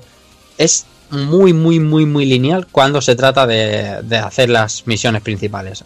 Hay poca, hay poca variedad, no hay maneras de hacerlo, no puedes afrontar las cosas eh, con distinto tipo, no. Si la misión es de que tienes que acabar con media ciudad, tienes que acabar con media ciudad sin que te maten. Y si la misión es de infiltrarte, sí que te pillen, no puedes ir pegando tirazos. Es muy lineal en ese aspecto. Y, y me está cansando eso un poquito. Un poquitín. Pero bueno, suerte que tengo el Castlevania y otras cosas más para. Para, para, para, no, para no convertirme yo en forajido. Sí, bueno, yo voy turnando este con el, con el Odyssey, con Assassin's Creed, o sea. Joder, pues vaya. Juegos cortitos, eh, tú ahí. Vaya dos turras, tú. Yo no sé dónde estoy, ya, si estoy en Grecia, si estoy en el antiguo oeste, joder. Pero es lo que dices, tiene, tiene de todo. De todo, tiene de todo. Y tiene. Lo, el multijugador aún no está publicado, pero promete ser una cosa bárbara. Porque el nivel de personalización, de, de armas, de, el compendio que hay, hay un compendio, una, una, como un álbum de las cosas que recolectas o que ves o que analizas. Y eso es como la puñetera Biblia, tío. Es muy grande. Es, yo creo que es el juego más ambicioso que he visto en mi vida. Pero, pero tiene fallos. No creo que sea el juego de 10 que dice todo el mundo. De hecho, hay juegos este año que me han parecido mejores. Sí. Muy bien. Eh, pues dicho esto, yo no sé si lo analizaremos el mes que viene, ya, ya veremos a ver cómo avanza la cosa. Y vamos a ir hablando ahora de Valkyria Chronicles 4, eh, Takokun. Pues sí, la verdad, con este lo primero que hay que decir es que podemos estar tranquilos. El mal sabor de boca que nos dejó Sega con el Valkyria Revolution eh, o sea, se, se, va completamente con, con, este Valkyria Chronicles 4. Es por suerte un, un regreso a, a, lo que siempre fue la franquicia, o al menos lo que para mí siempre fue la franquicia, que es el primer título, porque los otros de PSP debo decir que tampoco los he tocado. Y bueno, tenemos ahí pues el, más o menos la misma estructura, ¿no? Un juego así, eh, rol táctico, un poco rollo XCOM, por haceros una idea.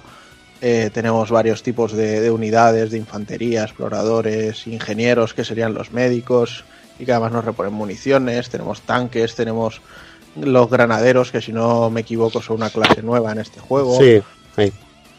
Y la verdad es que, bueno, técnicamente pues no le podemos pedir nada porque el propio motor gráfico que utiliza, el mismo tipo de gráficos que tiene, ya de por sí no necesitan tampoco ser mejores de lo que son porque tiene un, un, estilo, recordamos, yo al menos me, me flipó mucho el, el, impacto que me causó ver el, el, primer Valkyria Chronicles en Play 3 en su día, mm. con ese efecto acuarelas y tal. Y bueno, pues aquí se respeta y se mantiene, la historia está bastante interesante, pues lo mismo también, la, la guerra eh, por, por, todo el tema de, de Europia. Mm. Y bueno, no sé, voy a dejar a Evil que nos diga algo más, pero yo debo decir que lo estoy jugando actualmente, no es que lo haya terminado, pero me está gustando y mucho. Bueno, comentar que el Valkyria Revolution era spin-off, que como bien has dicho, estaba Valkyria Chronicles 1, que era el, el, original, que salió en Play 3 y tuvimos reedición en Play 4 y estaban los dos de PSP, el segundo, que era que mezclaba un poco rollo vida de instituto o de academia militar con, con juego con estrategia y combate real, y el 3, que era un grupo de mercenarios especial, así, un grupo especial que era también una historia aparte de la, de la principal, de Valkyria Chronicles 1, que estaba guapísimo, hay además un anime del, del tercero y también del, del primer Valkyria que son realmente la mar, están la mar de bien. Y bueno, decir que este Valkyria 4, como bien ha dicho Juanan, está en el mismo sitio y los eventos transcurren a la misma vez que la que, que Galia está repeliendo al Imperio, es el mismo momento. O sea que ver, podremos ver eh, cruzar la historia de ambos juegos, del bueno, de lo que sería el Valkyria Chronicles 1 con sus personajes, con los personajes de este nuevo juego. Y bueno, como siempre te vuelve a poner a poner todo este rollete, que todo este universo de, de Valkyria Chronicles, te lo vuelve a meter ahí por vena, con la nueva clase de granadero que, que, te da nuevas opciones para la estrategia y se mantiene pues el mismo esquema que, que tenía el original y que tantas satisfacciones dieron a los fans, pero con este pequeño añadido. Decir que otra vez a, en la música está Hitoshi Sakimoto, que es garantía de, de tener una banda sonora de esas de, de impacto, perfecta para el juego y el estilo gráfico, como decía Juanan, del, del, anterior, sin mucha mejora, Funciona bien en cualquiera de, la versión, de las versiones que juguéis, en Switch, en, en Play 4 y en Xbox One, y ya depende de, de lo que quieras jugar tú, la versión que pilles. Y un juego de estrategia divertido, largo, con mucho estilo, y que si te gustó el primero, pues no te va a defraudar. Y que aparte viene traducido, ¿no? Ahí viene traducido, exactamente. Traducido. Cosa rara en Sega. Eh, sí, sí, cosa rara en Sega, pero mira, tuvo, se ve que tuvo bastante aceptación el primero y mira, ya podría haber traducido el Senbu también. Claro, su- supongo que el precio del primero también influyó mucho.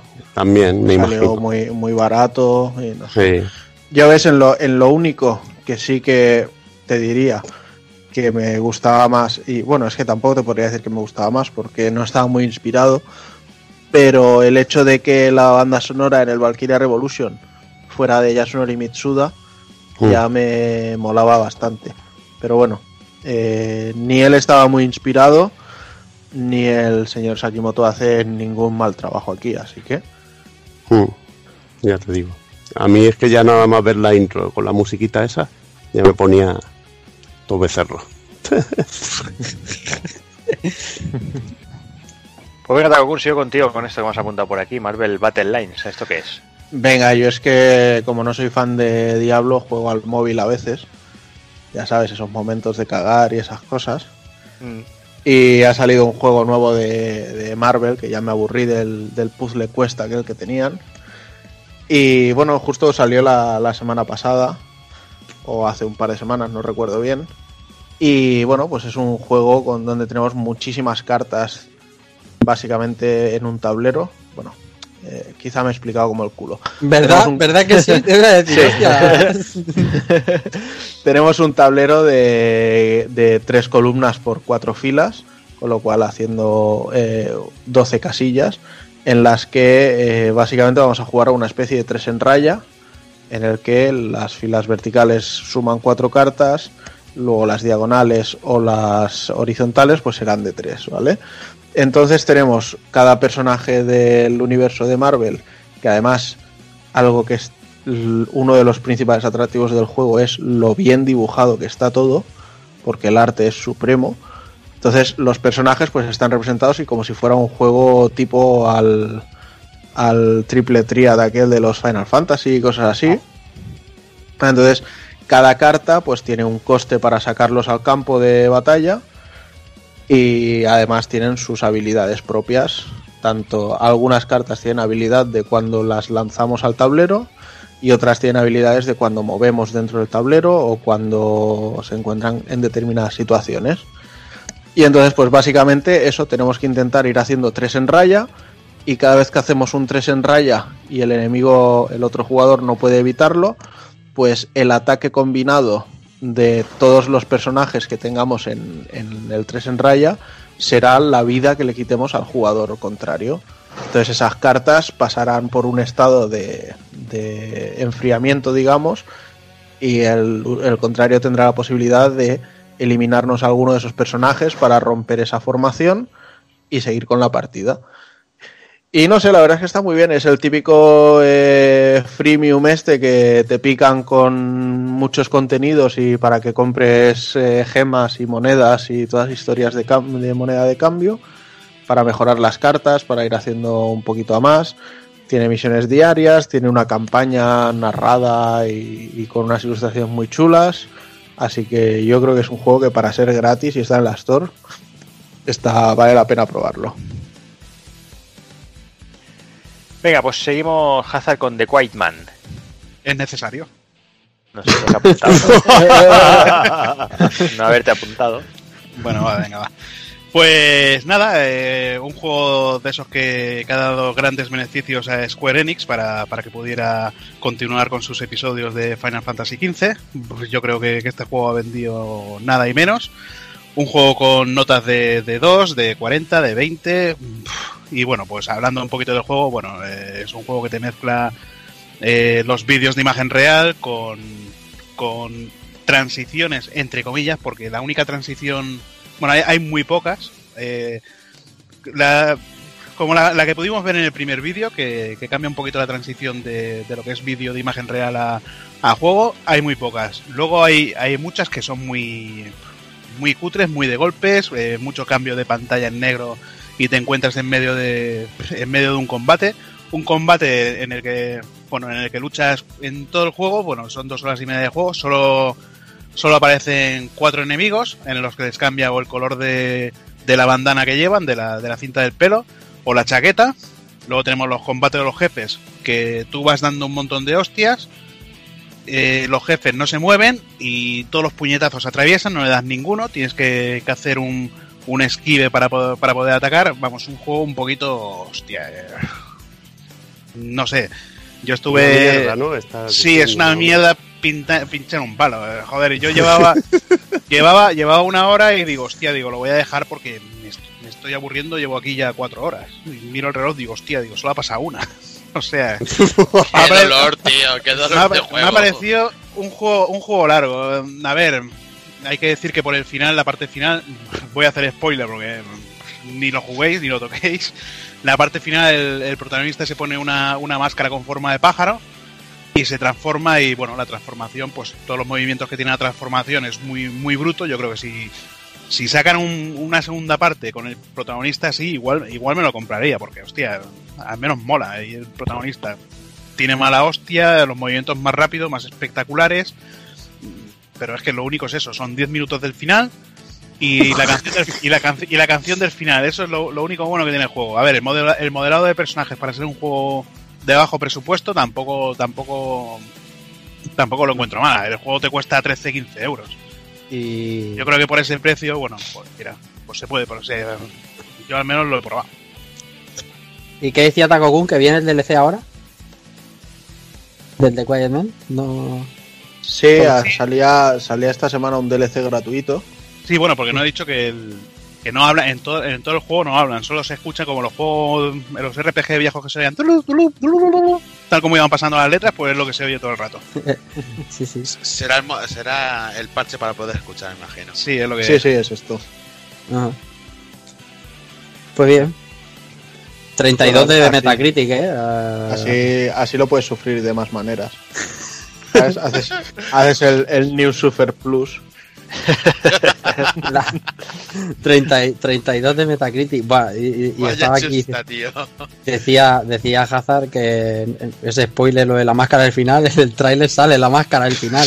ya ves. Tío, pero bueno, a ver, eh, sale un, el, el enemigo el enemigo con el que te enfrentas y una máscara, pero al final te la pones tú y te transforma. Nada, está, claro, ahí está. Nada, segunda parte, esperando la segunda parte.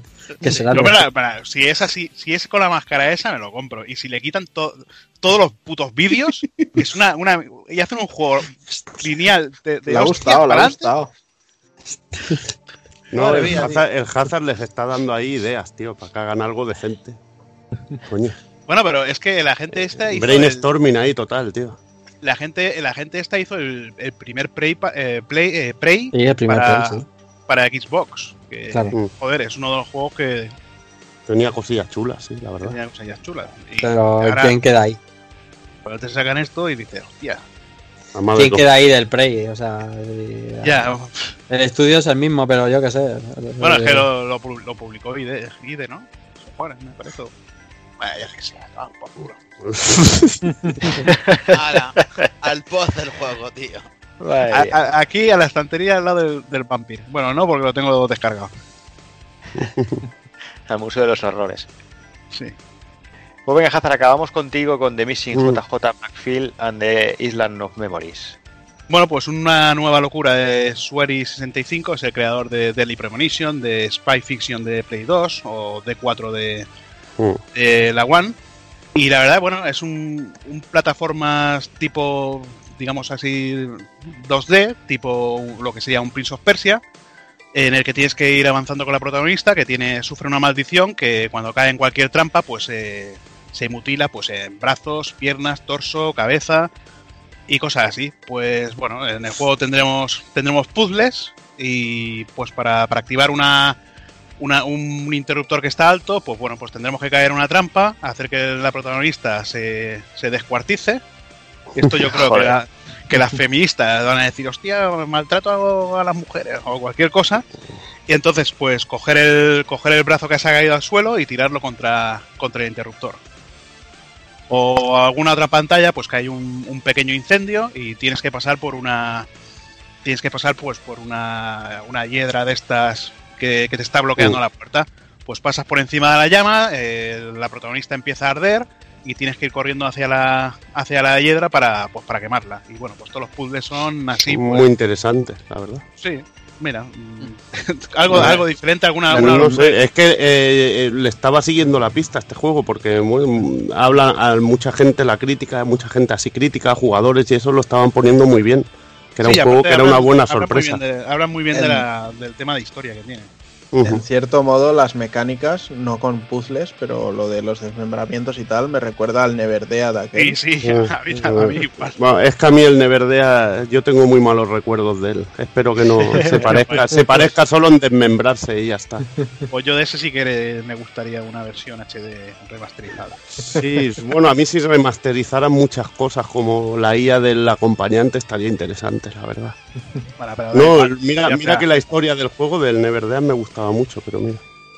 Luego no me gustó cómo lo llevaron a cabo. Y nada, pues eso, un juego de descarga baratito y, y bastante entretenido.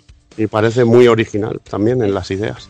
Sí, Eso a ver, más, más de lo que es va a bueno. sacar ahora, que va a sacar el Good Life ese con, con los perros esos asquerosos en una ciudad de, de Inglaterra que te transformas por la noche en perro, yo que sé, de cosas raras. Bueno, en el, en el Loro Shadow 2 te transformas en rata, tío, no sé qué es peor.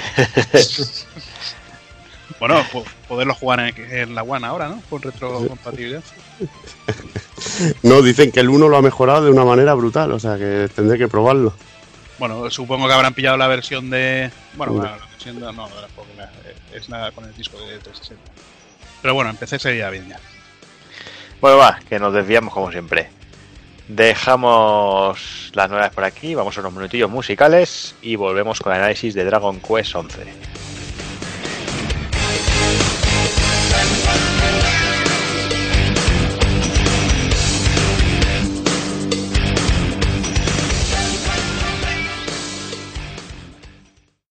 Y los minutos musicales de este mes vienen de la mano del amigo Sito Turbo, que viene con ganas de trolear y nos propone que pongamos el tema de la Final Battle de Final Fantasy IX.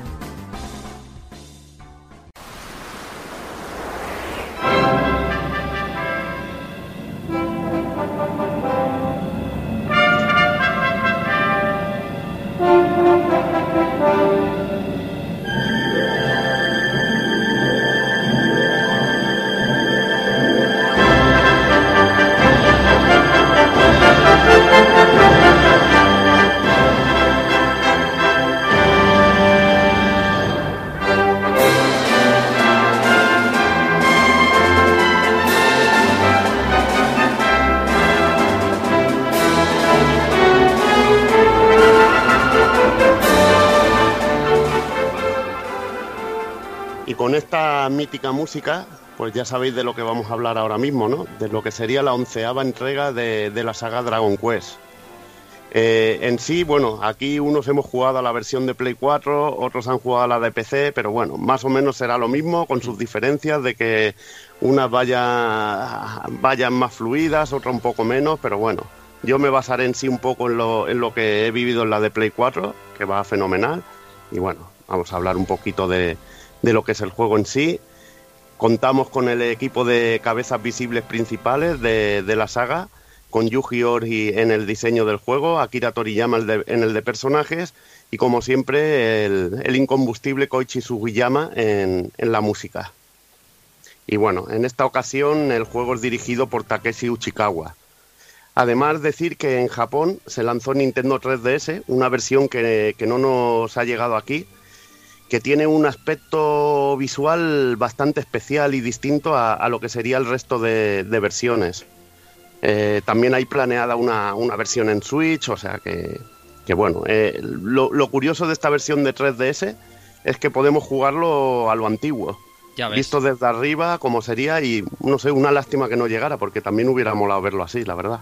Qué putada, ¿eh? Porque además tampoco te costaría tanto, no sé yo lo que costaría meter la traducción del, del gordo en ese pequeño, pero es una delicia. Eh, hombre, costaría hacer toda la localización igual de textos. Claro, pero copiar y Pero no sé, Square Enix ya dijo que las versiones de 3DS no le habían funcionado demasiado bien. Uh -huh. ¿En de Japón no? no? De hecho, no olvidemos que, que, las últimas las ha... O sea, en Japón está en japonés, o sea, les importó una puta mierda lo que venda aquí. Claro. Claro. y no os olvidéis que, de hecho, los últimos lo, más bien ha sido Nintendo quien los ha traído, que Square. Sí. Pues esa versión era curiosa porque mientras tenías la parte chibi arriba 3D que te da el 3DS, abajo tenías el, el 2D de, de, NES, ¿no? ¿Era casi casi eso? Sí, sí, tenías ahí la perspectiva ahí cenital. Mm. Y bueno, y luego podías escoger, cuando llegabas a un, bueno, en un punto del juego tenías que escoger o jugar de una manera o jugar de la otra. Joder. Y bueno, y bueno, también es la sensación más clásica y, y, lo que te transmite el juego, que en sí, en, en, lo que tenemos en Play 4, es un Dragon Quest clásico llevado en 3D, que es lo buenísimo, eso lo comentaremos bueno, al final, supongo, que cuando hagamos nuestras valoraciones. Pero bueno, eh, decir que la versión que nos ha llegado aquí a Occidente lleva muchas mejoras a nivel gráfico e iluminación, sobre todo respecto a la, a la versión original japonesa que salió, aprovechando un poco así el lapsus de tiempo que hay de una versión a otra.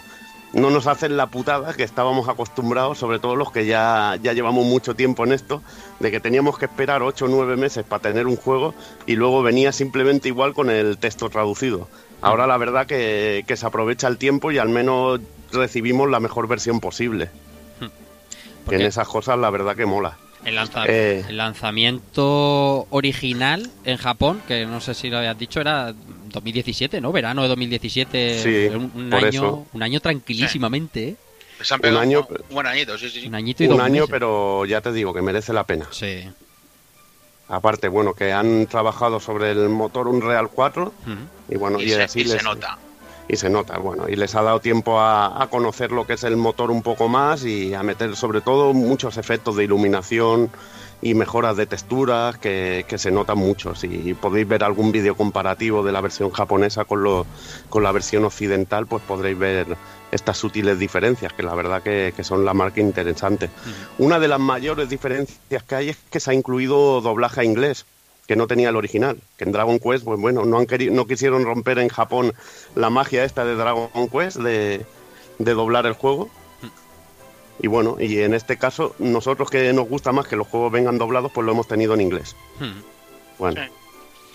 La verdad que bueno, un buen extra, tío. La, yo echaba de menos, digo, hostia, ¿dónde están mi, mi, mis voces en japonés? Pero no, no, yo, eh, resulta yo, que el original estaba ahí todo rayado, tío, pero es que bueno, hay que recordar que nunca tiene, nunca tiene voces y mira, es lo que hay.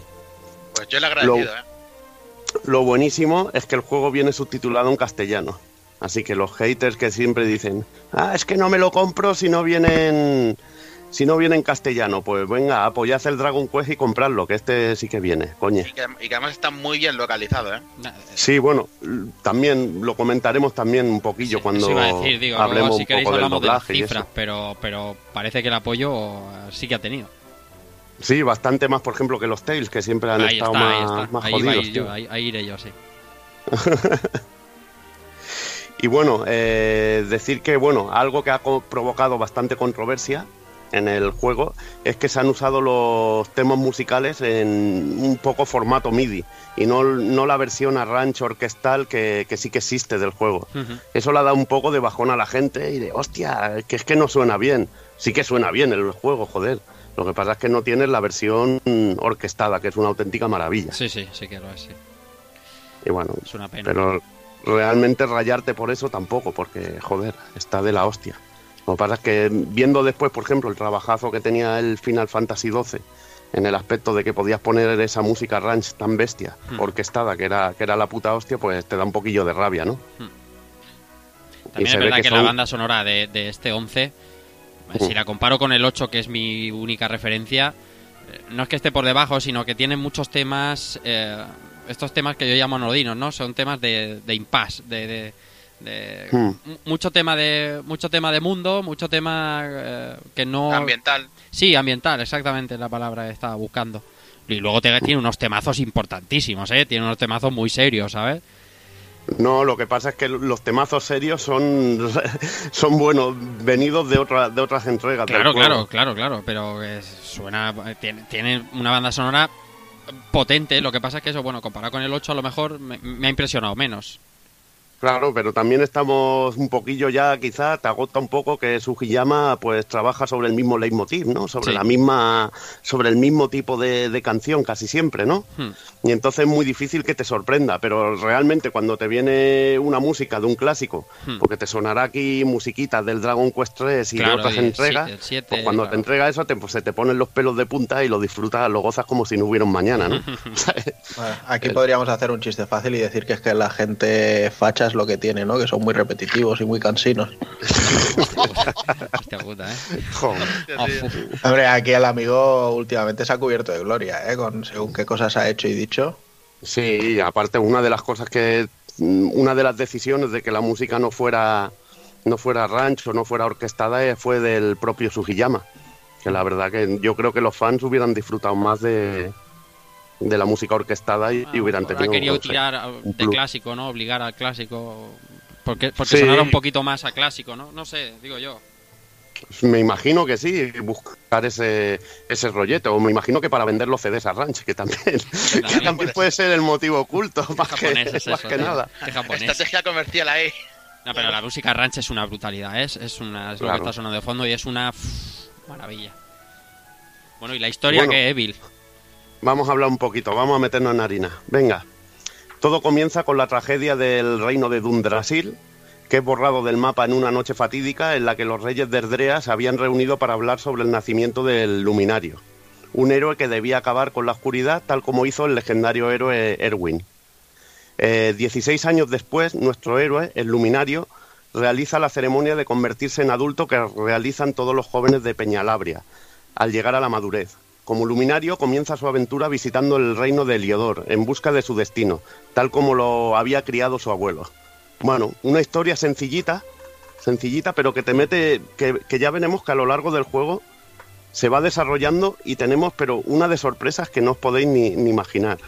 Una de sorpresas, bueno, para Rafa seguro que ha sido Sí, sí. la puta hostia, Sí, nada más empezar, Hmm. verte, verte cómo llega el niño por el río, cómo lo encuentra el abuelo, esa escena que es, que es Rafa, esa escena. Eso es maravilloso, tío. Eso es Dragon Pero- Ball puro y duro.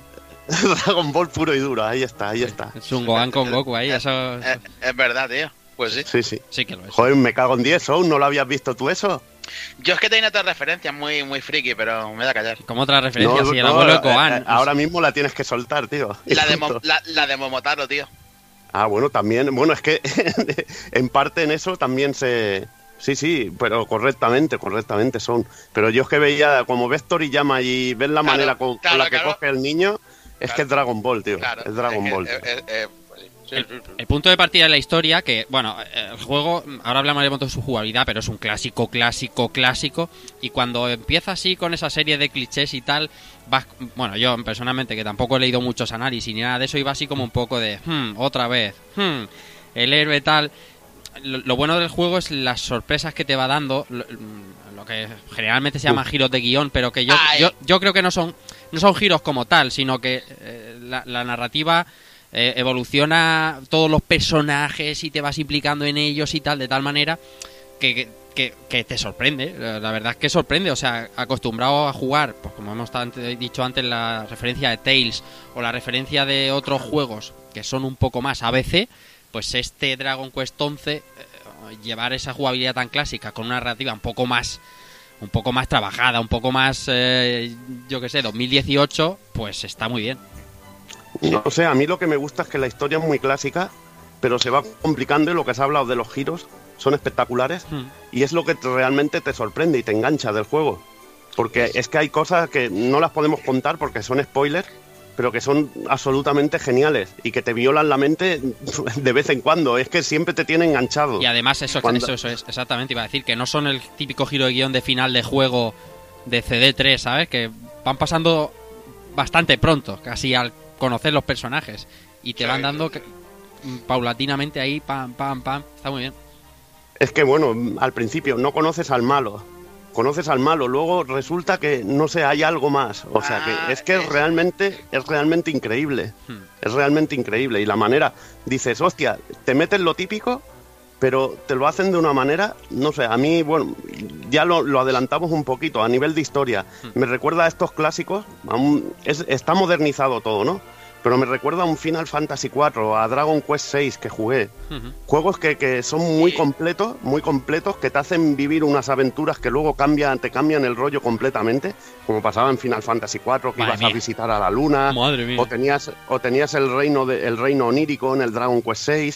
Pues todo eso era absolutamente genial y lo tiene este Dragon Quest, que es lo que me gusta, esa fusión de lo moderno sin respetando lo antiguo, pero enormemente, tío. Mucho, mucho, respeta mucho de del antiguo y sobre todo, como decía antes, eh, en jugabilidad. La jugabilidad es pura y dura Dragon Quest. Han permitido que en un sistema de batalla eh, de los de toda la vida, empezando por mm. durante mucho tiempo solo con un comando como atacar y ir aprendiendo hechizos conforme ganas nivel, han permitido que te muevas en la escena de batalla como pasa mm. en los en los Tales, como pasa en otros juegos de ese tipo, pero es absolutamente absolutamente de adorno, ¿sabes?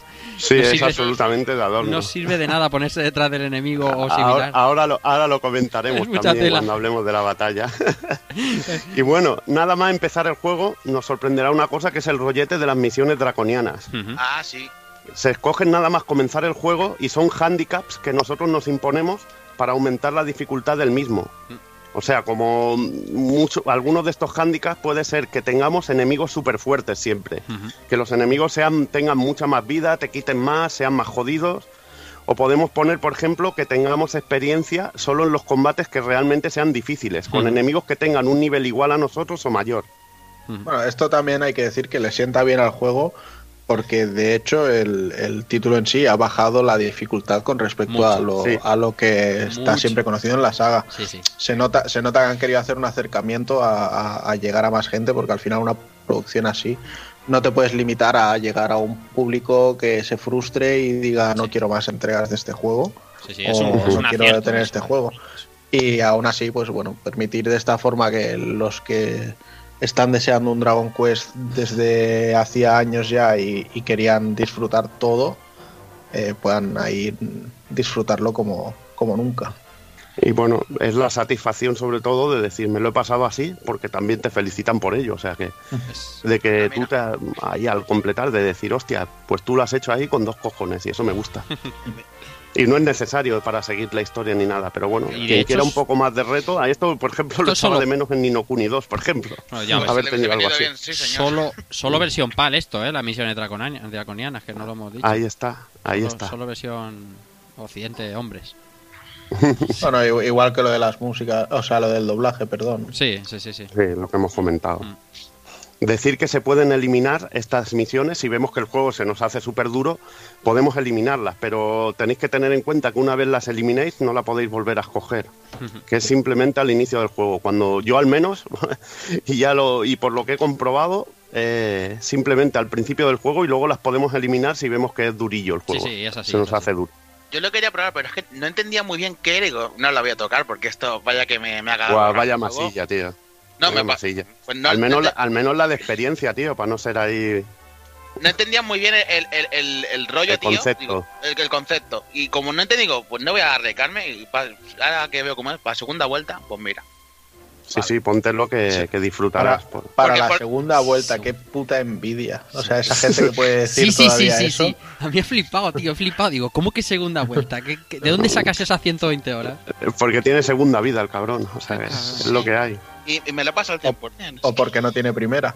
Oh, Ahí, ahí, eso también, eso también. Vamos a hablar un poquito de uno de los, para mí, de los, de los principales pilares de este Dragon Quest 11, que es el elenco de personajes. Tenemos al Luminario, que es el típico héroe. Por suerte, esta vez no tiene amnesia, pero bueno, tiene otras cosas, tiene un pasado muy, muy rico que irá descubriendo a lo largo del juego. Pero bueno, no, ha ca- no ha caído por suerte, no ha caído en el cliché de la amnesia, que es demasiado recurrente a veces. hay que llamarlo. Fly obligatoriamente. Si no lo Sí, llamáis sí, sí, Fly, si no lo llamas Fly, no soy, gent, soy gentuza. Yo lo he llamado Trunks. Lo han llamado Trunks. Sí, tío. Que, que, que, me da ya tu personaje. Ya, me, ya, me lo daba, ya me lo daba el diseño, ¿eh? Todo hay que decirlo. Pero.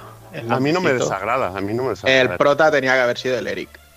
Sí, el también. diseño del prota tenía sido el Pero de bueno, mira, ahora lo, O el de- ahora- o el de lo, vas a tener, lo vas a tener Eric en un Dragon el Quest. Dragon Quest Monster. Eh, el Sí. de Servando no, no te vayas a tomar por culo. El de Eric te lo acepto, pero el de Servando no. Servando mola un tío. carisma. No por, el carisma no por el diseño, sino por el Ah, personaje. en eh, eh, carisma sí, porque es de Rocha, eso seguro. Joder. Pero bueno, vamos, venga, que os adelantáis. Vamos a hablar de los personajes un poquito. Ha empezado ya Takokun nombrando a Eric, que bueno, es el, prim- el pri- el primero de los personajes que nos encontramos. Ahí en los bajos fondos de Heliodor, en lo que sería el barrio Chunguete.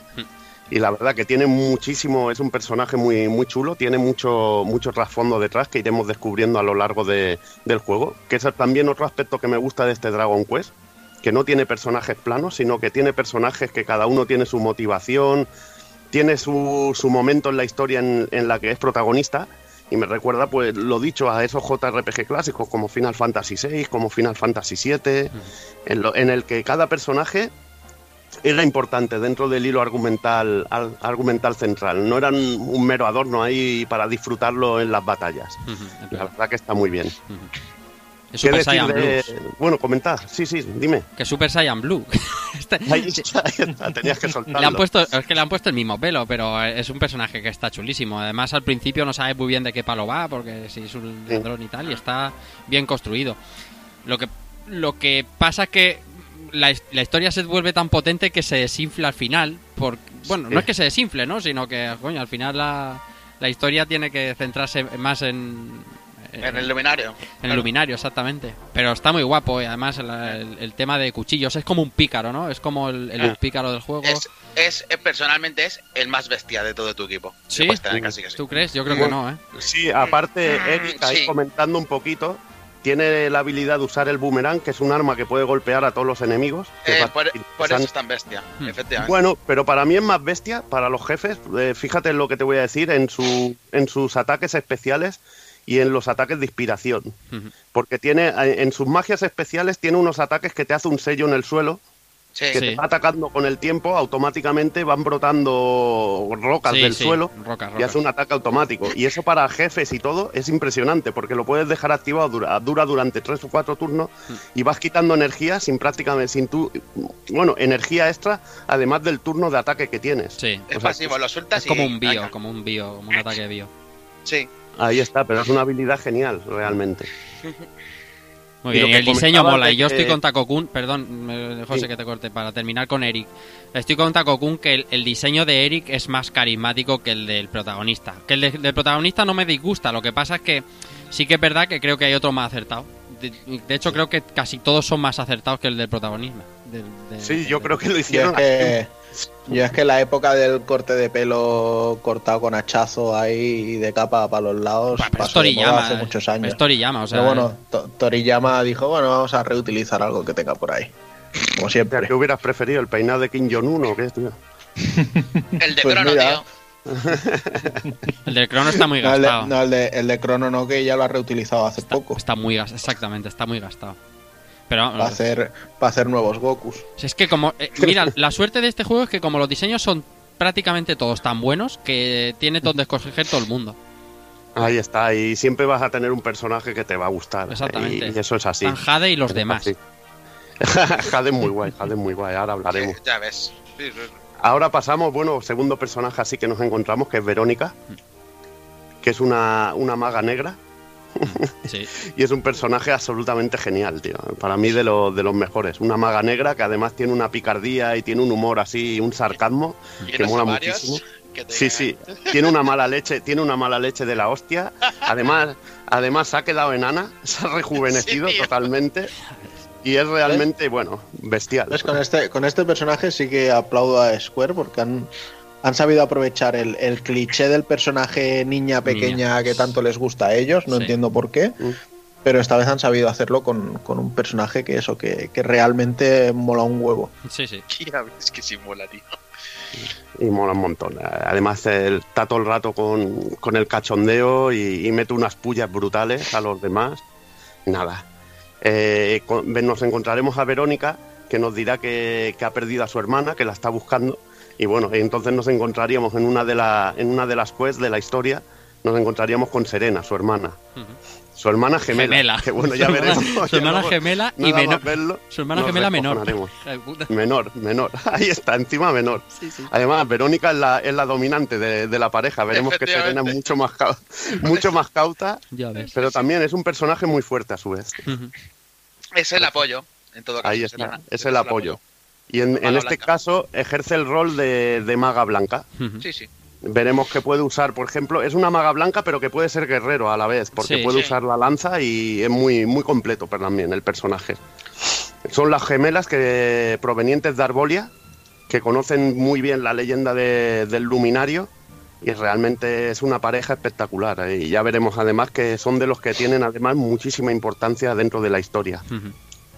Ma- hay un momento realmente maravilloso, maravilloso en el juego, con Verónica y Serena. Ujú. Para mí, bueno, escenas de estas de soltar la lagrimilla, tío. De soltar Sí, la tiene lagrimilla. y eso no, juego, ¿eh? Eso hacía mucho tiempo que un RPG, un JRPG, mm, no me lo conseguía. Final Fantasy VIII. Transmitirme, transmitirme estos sentimientos que me ha transmitido Dragon Quest 11, creo que Xenoblade y nada más, tío. Final Fantasy VIII.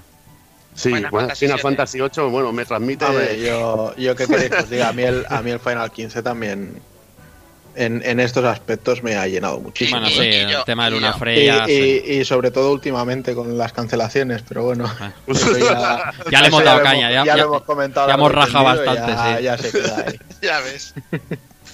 Luego, bueno, luego llegaremos a Servando, tío. eh, lo conoceremos en Galópolis, en un circo, y es un personaje absolutamente impresionante. Sí, es- Absolutamente impresionante, rompedor. Hmm. Además de estos que, que les mola a los japos, tío. Te pierdes el ojete con él, tío. Sí. Conservando, tío. Es que. Con ese rollo, con ese rollo travesti, tío, que Sí. tiene, que es realmente brutal. Travesti y, ca- y caballeresco, tío. Es que. Sí, han juntado muchas cosas. El tema de bufón, el tema de. de- y, a- Sí. y de, y de vez en cuando que, que te mira serio, ¿sabes? Y cambia el. Cambia el. Bueno, aquí porque tenemos voces y cambia también el registro de voz. Y cuando se pone serio y cambia el registro de voz, dices, "Oh, cuidado, chaval, cuidado que.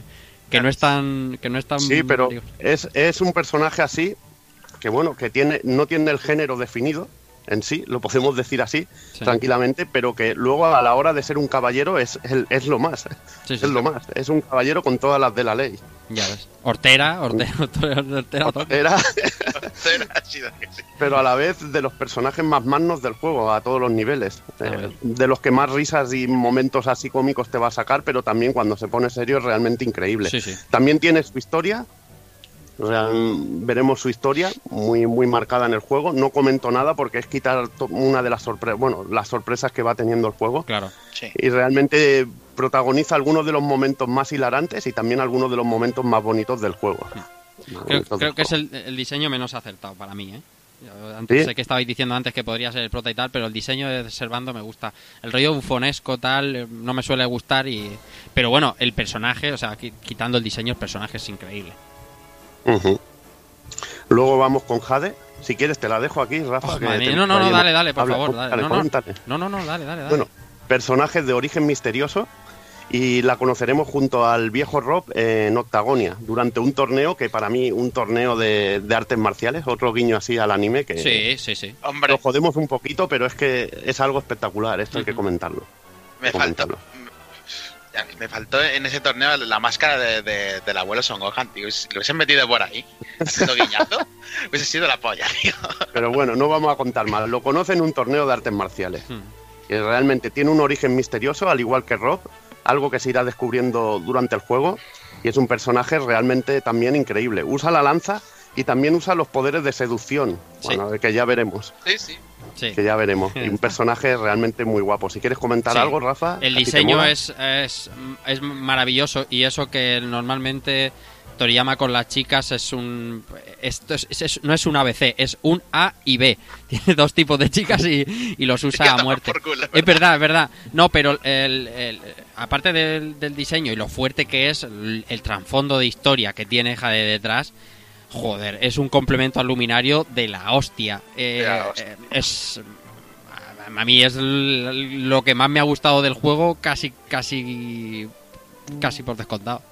Yo por decir bueno. que es mi, es mi personaje fijo en el, en el equipo casi siempre. Sí, eso por ser. No, es que es muy, muy buen personaje. Además, tiene es el, el típico personaje de artes marciales de Dragon Quest. Es que es brutal, tío. Vendría a ser como la Mam en Dragon Quest, en la serie de Fly. Hmm. Vendría a ser como Mam en la serie de Fly, que es un, arti- un artista marcial, sobre todo cuando evoluciona, y realmente muy, muy potente. Muy potente, Pero a mí mi, co- mi corazoncito quizá en el juego está con Rob, con un abuelo como yo, tío. Un abuelo como con, yo. con dos cojones, chaval. Un abuelo con dos cojones, pero es que para mí tiene es uno de los personajes así mayores, más carismáticos. Me gusta Dragon Quest cuando, cuando te mete este tipo de personajes. Tú- También lo hace Final Fantasy, que teníamos también recuerdo del viejo Estrago, gente, personajes muy chulos, pero es que este Rob para mí parte moldes, tío. Es un, un viejo cachondo también que tiene ese, ese rollito echi de, de, de- de buenísimo, cabrón ahí, ¿eh? Claro. ese rollillo ahí con sus revistas, con sus cosillas ahí. Bueno, con ese, con ese rollete ahí a lo Fullet Tortuga. Sí, tío. A lo, vi- a lo duende tortuga, eh, perdón, para la... Para la es Ah, que lo entiende todo el mundo, por favor, hombre. eso- Estoy muy acostumbrado a, Es a la versión catalana de Dragon Ball. Y realmente es un personaje que a mí me, me apasiona. Tiene algunos momentos realmente increíbles y es también de los que me ha sacado la lagrimilla Y a mí, porque dentro del juego tiene un trasfondo y una historia realmente espectacular. Ujú. No lo podemos contar porque esto sí que es spoiler de nivel Dios, tío. No, no, o sea que no os podemos contar qué papel tiene en la historia, pero es realmente increíble. Realmente increíble. Lo descubriréis cuando llevéis una buena parte de juego y realmente alucinaréis. Hmm. Realmente alucinaréis. Personaje eh, increíble. Luego, incluso hay alguna sorpresa más. No podemos hablar de él porque también sería spoiler hablar de ello. Pero bueno, ya lo descubriréis. Ya lo descubriréis. Vamos a hablar un poquito también de que si es rico ya en sus personajes principales, también tiene un gran universo de personajes secundarios. Tenemos al abuelo, que es el que, el que nos reco- quien nos recoge y nos cría. Que bueno, al principio de la historia ya veremos que, que el abuelo ha desaparecido y todo esto. Bueno, ya ha fallecido y todo esto. Pero bueno, eh, siempre estará muy presente en, en lo que es el, el personaje principal. Tenemos a Gema, que sería la, la compañera, mm, la, la amiga con quien se crió el luminario, también otro personaje secundario muy chulo. Tendríamos a Ámbar, la madre del luminario. Tendríamos luego a la gente del pueblo de Peñalabria y bueno, toda la gente que vas conociendo durante tu viaje, que hay personajes importantísimos. Yo creo que tampoco merece la pena nombrarlos a todos, más vale que No. los descubráis. Tenemos otro personaje muy importante que es el rey de Eliodor, que tiene un rol importantísimo dentro de- del juego. Y tenemos a dos caballeros del reino de Eliodor, que son Jaspe y Hendrik, que también tienen muchísimo peso en la historia. Y mola, ¿no? Además, chulísimos de diseño. Mola, el diseño muchísimo ese diseño. Muchísimo, muchísimo. Uno de ellos es el típico caballero, típico caballero, pero tiene el perfil de caballero de héroe, pero total, total, total. Vaya que sí. Pero, pero hecho a molde, tío. Vaya a sí. molde. a molde, a molde, a molde.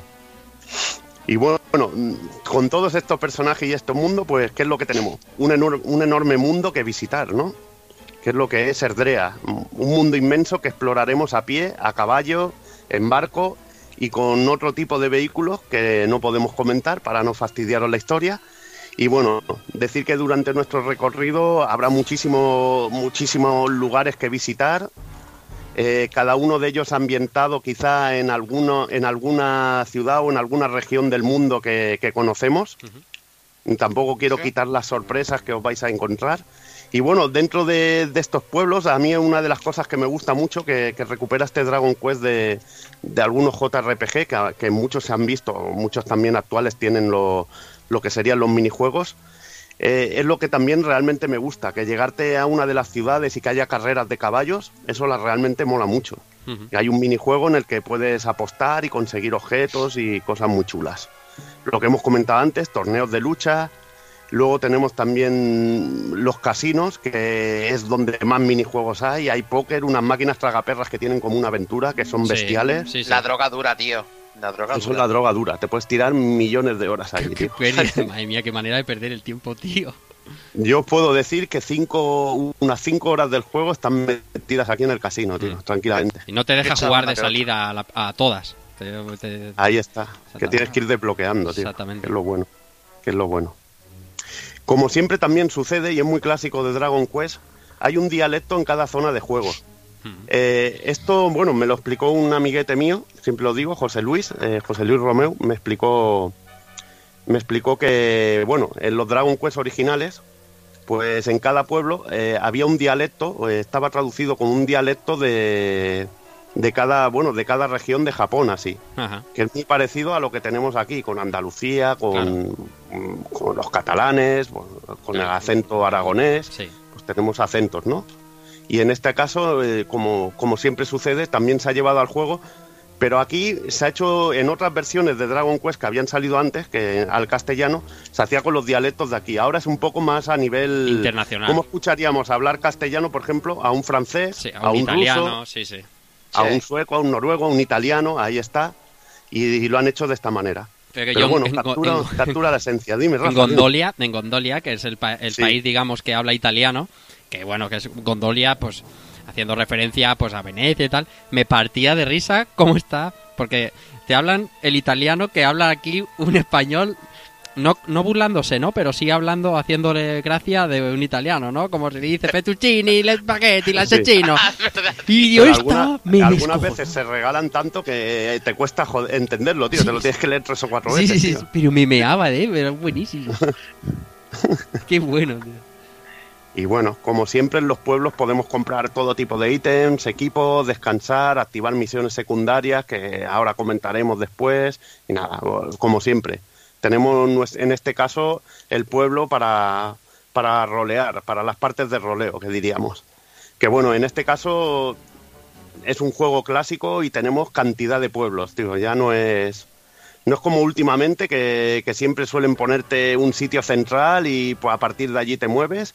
Este juego tiene un diseño más a lo clásico, que a mí me gusta eso también, lo de tener tus pueblos y rolear. A mí me gusta mucho. Decir que también en, los pueblos y algunas mazmorras podemos encontrar las clásicas mini medallas, un coleccionable muy preciado de los Dragon Quest que podemos cambiarlo por interesantes ítems en determinados puntos o uno de los lugares más especiales del juego que es la Academia de las mini medallas. ¿Cómo se llaman en francés? Dime el nombre. La, Academia de las mini medallas o algo así. Buenísimo. Buenísimo. Minimedú. es la puta hostia, que ya nada más hay una estatua de, de, una, de una chica gentilmente recogiendo una mini medalla del suelo con una finura total. O sea que eso es... es un punto francés. Hay, y hay una academia que, en que te enseñan a recoger las medallas con estilo. ¡Oh, qué bonito! Es que es realmente, realmente apasionante. Uno, uno de los puntos locos.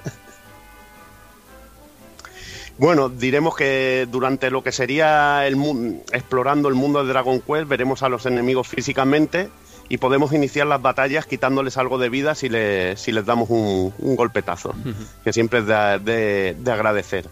Para movernos también por el mapa tenemos el hechizo de teleregreso y de telehuida. En un caso con el de teleregreso podremos ir a cualquier ciudad o, o campamento que encontremos eh, durante el juego que ya hayamos visitado. Y con el telehuida podemos escapar de mazmorras. Por ejemplo, si vamos muy jodidos de ítems, porque el Dragon Quest eh, no te curas cuando, cuando has acabado un combate automáticamente, sino que te tienes que ir curando. Aunque, bueno, esto lo han modernizado y me gusta porque hay atajos para, para curarte rápidamente. Y eso está bien. eso está bien. Al igual también que pasa en los Tails, hay puntos brillantes en el mapa que son objetos muy útiles a la hora de usar la forja. Algo que comentaremos también un poquito después. Mm. Los puntitos típicos brillantes que hay un ítem que también están en, el, en los Xenoblade. Pero por suerte hay muchos menos que en Xenoblade y que en Tails. Hay Sí, muchísimos Y aparte, y aparte te, hay una cosa muy interesante que es que puedes consultar y te dicen lo que ¿Dónde hay en cada punto. Sí, ¿dónde Sí, está? y, y- ¿Dónde y está eso le he Xenoblade? agradecido muchísimo, tío. Sí, porque cuando necesitas algún objeto en especial para hacerte para hacerte lo que decimos en la forja, para forjar un arma, un equipamiento o algo, pues es muy útil.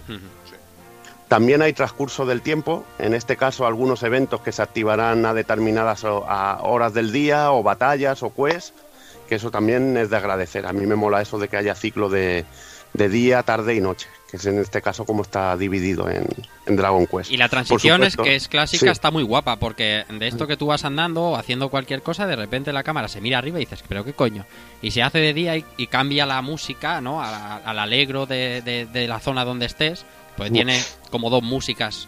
eh, Sí. la, la de día y la de noche, por así decirlo. La de día siempre es más alegre, más viva, más viento metal. Y mola un montón ese cambio. A mí, Mm. yo no sé, es algo como que muy clásico, ¿no? Porque no necesitan hacer mirar la cámara arriba y podrían hacerlo como en los Tales, que cambia la música y punto, no, no, aquí te hacen como una transición. Está guay. eh, que ya anochece, que Sí. amanece. Sí, sí. Te das cuenta.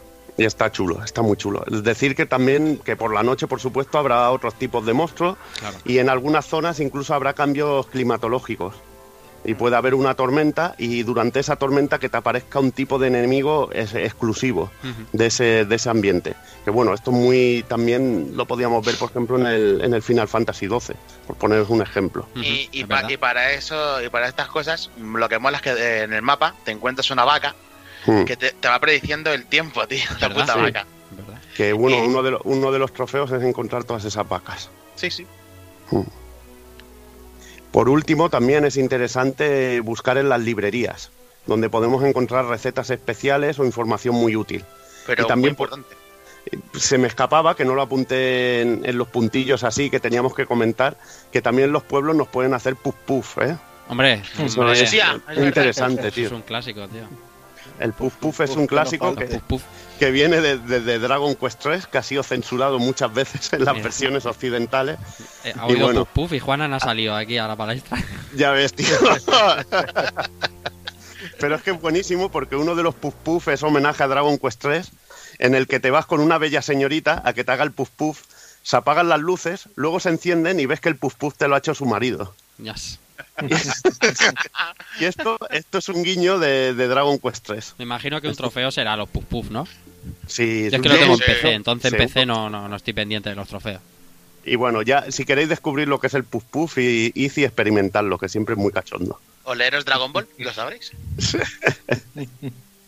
Luego tenemos el sistema, vamos a hablar un poquito, ya lo habíamos comentado un poquito por encima, el sistema de batalla, La como bien Rafa, clásico por turnos, aunque se nos permite controlar al personaje y acercarlo a los enemigos.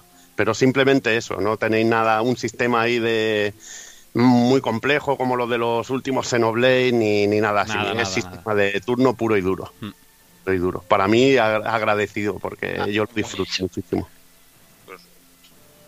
Una de las cosas que también me, me gusta mucho que podemos hacer equipos de cuatro personajes y, y un detalle que me moló que a veces puede haber un NPC, un personaje controlado por la máquina, que nos ayude, sin posibilidad de controlarlo nosotros directamente, Hmm. pero que la máquina lo lleva y nos va ayudando en la batalla.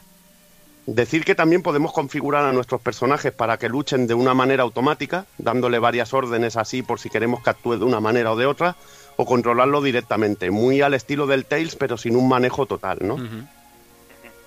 Deci- oye, y, y el aspecto que, me, que comentaba que tanto me gustaba es que si llevamos a más de cuatro personajes, podemos sustituirlos durante el combate. Y así se nos permiten hacer mm, así muchos cambios estratégicos de juego en cualquier momento, o si mueren varios personajes, incluso meterlos de reserva. Sí, Sí. y está bien porque no te penaliza el cambiarlo, no, te, no pierdes el turno. Y eso está muy guay. O sea, Sí. está muy bien. Eso me, me mola mucho que el cambio te sale gratis, tío, y es muy, muy rápido. Sí. Pues cambiando y Sí. hacer tu- tus movidas. Sí, sí. Yo os mí- tengo que decir que yo el- el- con este Dragon Quest, o sea, había cosas que me tiraban para atrás cuando pensaba en, en hacerme con él. La primera era la gran cantidad de horas y la segunda un, un sistema de juego por turnos en un juego de tan cantidad de horas. Porque era como que en un Xenoblade que vas andando, matando, andando, todo se hacía como más ameno, pero pensar en un juego de turnos, de carga, combate, de tal, de cual, no sé, se me hacía muy cuesta arriba. Sí, sí, es normal. Pero tengo que reconocer que han, han, conseguido con todo lo que le han hecho al sistema de combate, o sea, la manera en que lo han depurado el, el sistema clásico, mm, poniéndole pues tantas opciones como tiene, haciendo que todo al final sea muy dinámico a la hora de elegir tus acciones, de interactuar con los compañeros, etcétera, etcétera. La verdad es que han hecho un sistema de combate, además los árboles de habilidades, etcétera, etcétera, han, han hecho un, un, juego que realmente no, no, se hace pesado ni, ni cansino. Y eso para mí a día de hoy tiene, tiene mucho peso. Y luego lo, lo, interesante de, sobre todo, de cambiar los personajes es que puedes hacer cambiar la estrategia si te sale algún tipo de enemigo que es muy cabroncete. Claro. Y puedes eh, tener a los personajes así que son lo que dijéramos, lo, los que curan o los personajes tipo tanques los puedes ir moviendo de tal manera y hacer diversas combinaciones que funcionen mejor o peor. Además, y, además es Dime. muy importante el sistema de cambio porque el juego tiene un sistema de de trance que podríamos llamar, ¿no? O de, o de super. Sí, ahora, ahí lo, va, ahora lo iba a explicar, ahora te, ah. lo, te lo iba a explicar. Venga, ahora pues. lo íbamos a comentar. Pero bueno, eh, lo, lo, que comentabas tú de cambiar, lo, esto en, en este caso de, del cambio, que íbamos comentando un poquito, eh, no podremos cambiar a los personajes cuando tengan un, un estado alterado. Sí.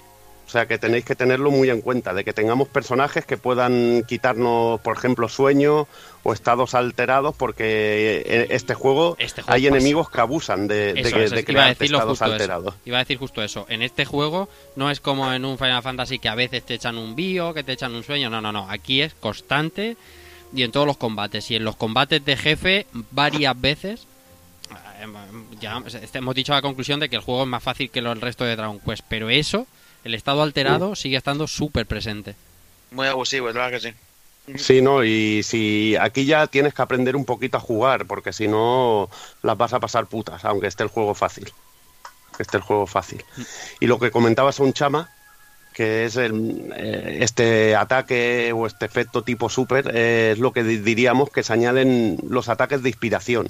Efectivamente, eso es. Que, lo, que bueno, bueno. que lo, eh, es un estado que adquiere un personaje cuando recibe o efectúa ataques. Y es, es importante lo que hemos hablado antes de hacer los, los, los cambios de gratis que te salen en, en, en la batalla, porque las, los, los ataques de inspiración a veces puedes realizar unos mucho más fuertes que otros, pero te limita o te, o te pide que tengas a tres personajes en concreto o cuatro hmm. para que todos lo hagan a la vez. Entonces puedes realizar un super ataque que quita uh. algunos una, una, barbaridad. O de curación o de defensa, X. Y bueno, los personajes al, al atacar, bueno, lo que decíamos, al atacar y recibir daño que entran en el modo inspiración, veremos que tienen un aura azul y potencian en este estado muchísimo sus habilidades. Sobre todo potencian las que son principales en, eso, en esos personajes. Uh -huh. Por ejemplo, en el luminario sería el poder de ataque y defensa. Se lo aumenta muchísimo. En este momento mmm, podemos invocar estos poderes especiales que comentaba, que comentaba Sound, que podemos combinarlo con otros personajes si están también inspirados, y depende de los personajes puede ser una, un, un, poder de inspiración que mejore estadísticas a, todos los, a todo el grupo, un poder de inspiración que nos cure, un poder de inspiración que potencie la magia, un poder de inspiración mágico, un poder de inspiración de ataque, un poder de inspiración de defensa. Ahí la verdad que una gran variedad y son pero muchísimos, muchísimos. Y está el poder de inspiración definitivo, el, de, el del bonus, el de ganar experiencia. Ese es el más importante de todo. Y bueno, decir que es interesante gastar estos ataques inspirados cuando estemos a punto de perder esta ventaja. Sí. Que es un momento en la que veremos a nuestro personaje que esa aura azul parpadea. Porque así aprovecharemos mejor los bonus de estado que tenemos. Claro.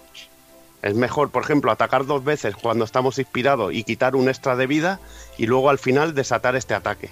Sí. Pero también decir que un enemigo nos puede joder con un estado alterado el poder hacer un ataque de inspiración. O sea que hay que estar muy al loro. Y que no se parece en nada a transformarse en Super Saiyan en, de Dragon Ball. No se parece en nada, para nada. Nada, nada, para en nada. nada, vamos. Decir también que otra cosa que seguro que le ha gustado a Juanan es que los personajes tienen una gran variedad de hechizos y habilidades de ataque, muchos de ellos clásicos y heredados a lo largo de toda la saga Dragon Quest. Sí, la verdad es que Hacemos. esto para, para mí ha sido muy interesante, pues ya te digo, soy de, de acabar aburriéndome si tengo que hacer de forma mecánica siempre lo mismo. Hmm. Y el, el ir desbloqueándolos todos, el ir, incluso lo que decíamos, cambiando de armas a los personajes y decir, bueno, pues ahora reseteo todos los puntos que tengo y, y me paso a otra, a una espada de dos manos y cosas así. Ir, eh, eso, cogiendo todas las habilidades y hechizos, la verdad es que hace que, eso que se juegue más, más a gusto.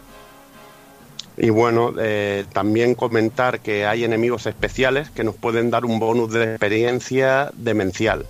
En este caso, las versiones metálicas de los limos, que es también algo clásico de la saga. No sé si os ha pasado, intentarán escapar como cabrones. Sí, sí. Yo, yo- yo he abusado de eso, pero de una manera, vamos, Sí. atroz. Sí, hay truquillos, Eh, pero atroz. vamos, al principio cuando te los cruzas sabes que te van a dar la experiencia, los quieres reventar y o te evaden o huyen, tal. Sí. Luego hay habilidades que hace Que que, te permiten que te permite hacerles daño. atacar exactamente, te permite atacar a, a elementos metálicos. Y ahí es cuando, ve- pero al principio va cuando te aparece uno y dices, madre mía, te reviento, te reviento y huye. Te con- reviento y, y cuando estás a punto de ganarlo, coge el cabrón y se, Se pira. Y te da una rabia. Digo, acabo de perder 10.000 puntos de experiencia. tío. Por lo menos. O, o Tranquilamente. 30.000 que puede dar otro. o sea que sí, Tranquilamente. Es, el, es el balanceo que usa el juego, los limos metálicos. O sea, cuando el juego sabe que vas muy flojo para determinada zona, te aparecen con más. con- Frecuencia. Con más alegría, sí, exactamente. Pues es verdad, ¿eh? Eso, eso es cierto, tío. Porque eh, es verdad que en alguna zona que llegaba un poco más bajo nivel te salían más, tío.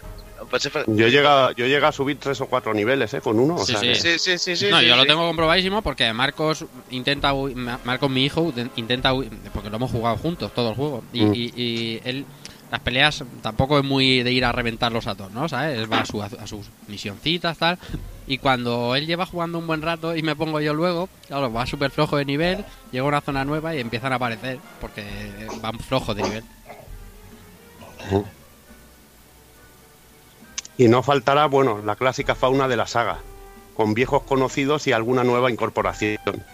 Bueno, tenemos la clásico, los clásicos limos que se funden, hacen el rey limo, tenemos los caballeros jinetes de limo montado, tenemos, bueno, las limo babosas, todo, todo lo que se os, se os pueda ocurrir, que hayáis visto en la saga, lo vais a tener en el, lo vais a tener en el juego. Y vamos a pasar un poquito a hablar del equipo de los personajes, podemos equiparnos con armas, armaduras y hasta dos accesorios que nos dan bonus especiales. Y una de las cosas que también más me molan del juego, que también esto es muy cosa del Tales también, hay ropajes especiales que cambian el aspecto visual del personaje.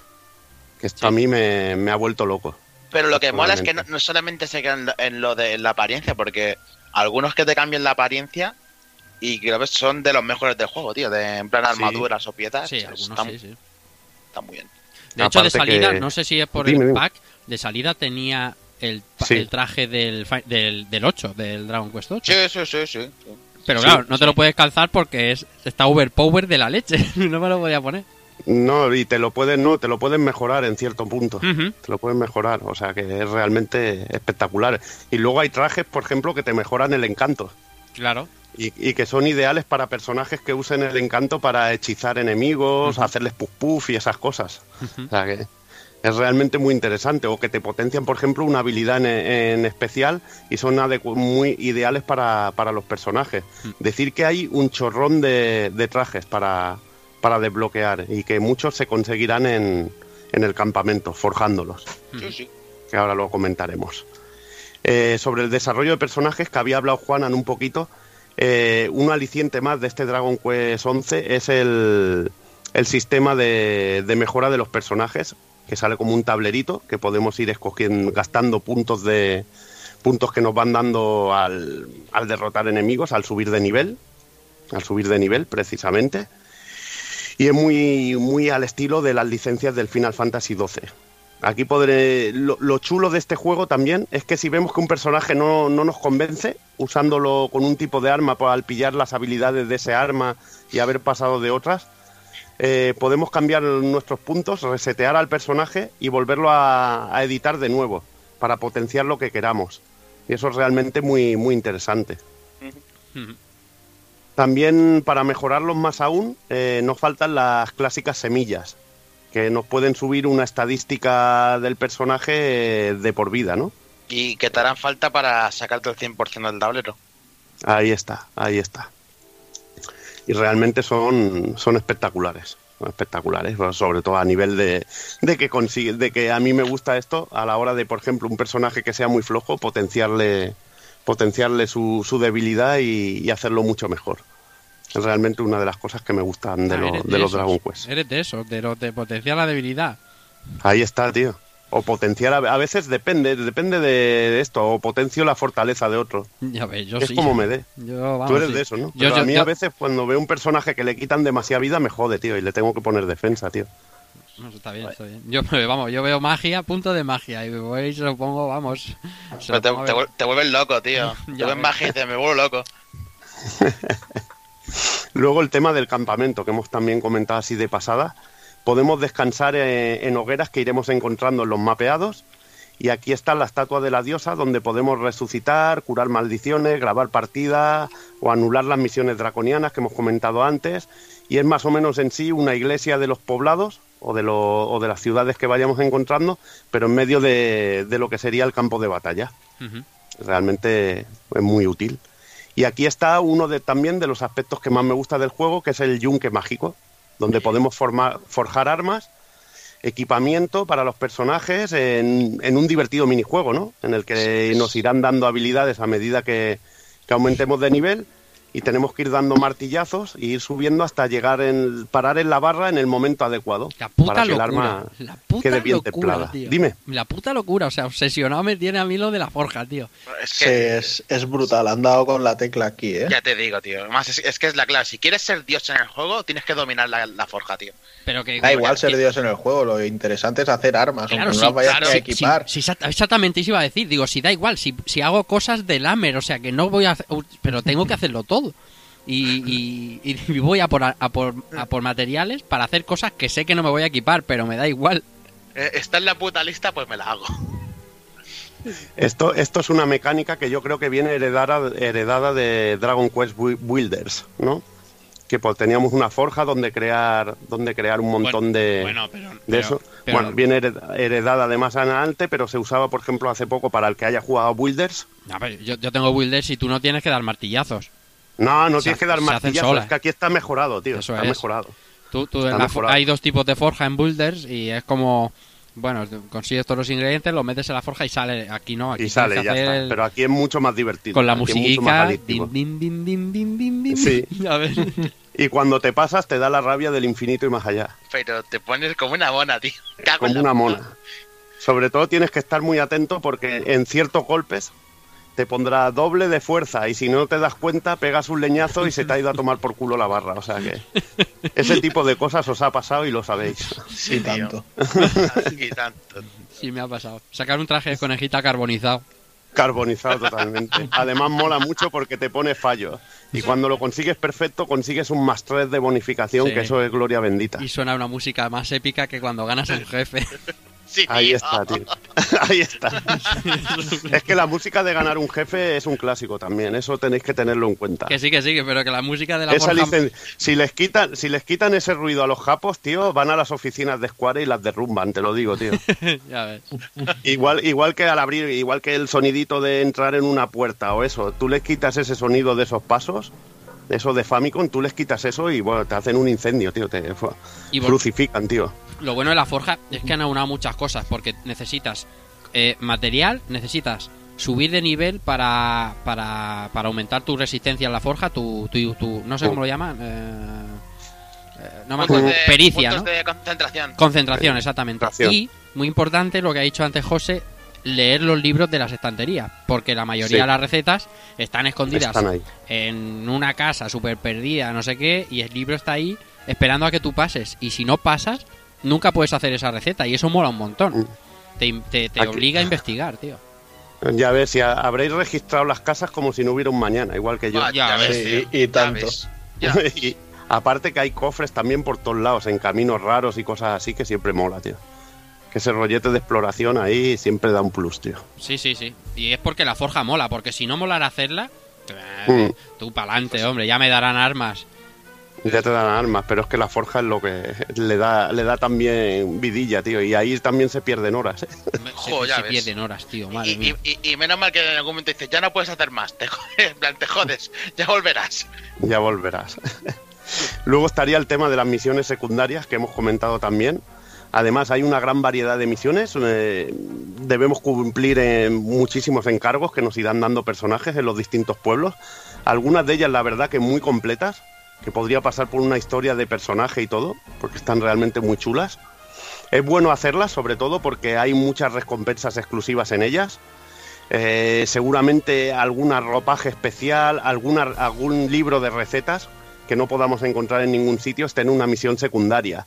Creo que en total son cerca de 50, no sé si me falla la memoria. Y, y no solamente por eso, es porque también, aparte de que vas, eh, las 50 son mini medallas, tío. Que son misiones Sí, que desbloquean mini algunas de, medallas, tío. alguna de ellas te dan mini medalla y muchas, Sí. y muchas. Hmm. Que las mini medallas además desbloquean objetos que son muy Sí. interesantes. Y algo, algo importante al final desbloquean también, sí. También, también. Y además, bueno, un plus de las misiones secundarias es que no son tremendamente tediosas y se van complicando un poquillo hacia el final. Mm, Lo que me gusta de las misiones secundarias en el Dragon Quest 11, tenemos teleregreso. Ir a Sí, cualquier tío. pueblo, ir rápido de un sitio a otro, es una gozada en el Dragon Quest, comparado con otros juegos. Y realmente no se te hace tedioso. Oye, que tienes que ir a tal pueblo a hablar con no sé quién. ¡Pum! Un golpe de clic y ya estás cargando ya estás en el pueblo. El, el gran handicap que le veo yo es que como tú sabes la recompensa es Sí. eh, dice, "Buah, voy a ir hasta allá por esta putísima mierda", ni de ni Pero de- lo haces por complecionismo, tío. Ya, Luego ya, ves ya. el diario, ves el diario y ves que no está el tic de que lo has, con- de que lo has completado y te rayas. Pero te dicen, "Ven, eh, tienes que ir a Gondolia a hablar con no sé quién. Ponte y recórrete el mm, puta Gondolia a buscar al tío, ¿sabes? Joder. Nah, ya lo dominas, eso lo dominas, ya, Ya, te ya. digo yo. Que Sí, eso sí. está. sí. Eso está hecho y es parte del juego y tú quieres tu misión completada y punto. Palabra de Bill. Porque tengo Ahí está. 200 horas y no sé dónde coño meterlas. Ahí está. No, no es eso, tío. Es completionismo, tío. Tú ves, tú ves la lista y dices, las tengo que hacer todas, tío. Sí, y además sabes que es bien, tío, que te van a dar algo chulo y vas a conseguir algo interesante, tío. Sí, sí, sí, yo soy, soy, soy comple- com- completionista, como dices tú. Pero, pero en este juego he dicho que a piñón, porque si no es que se te va, tío.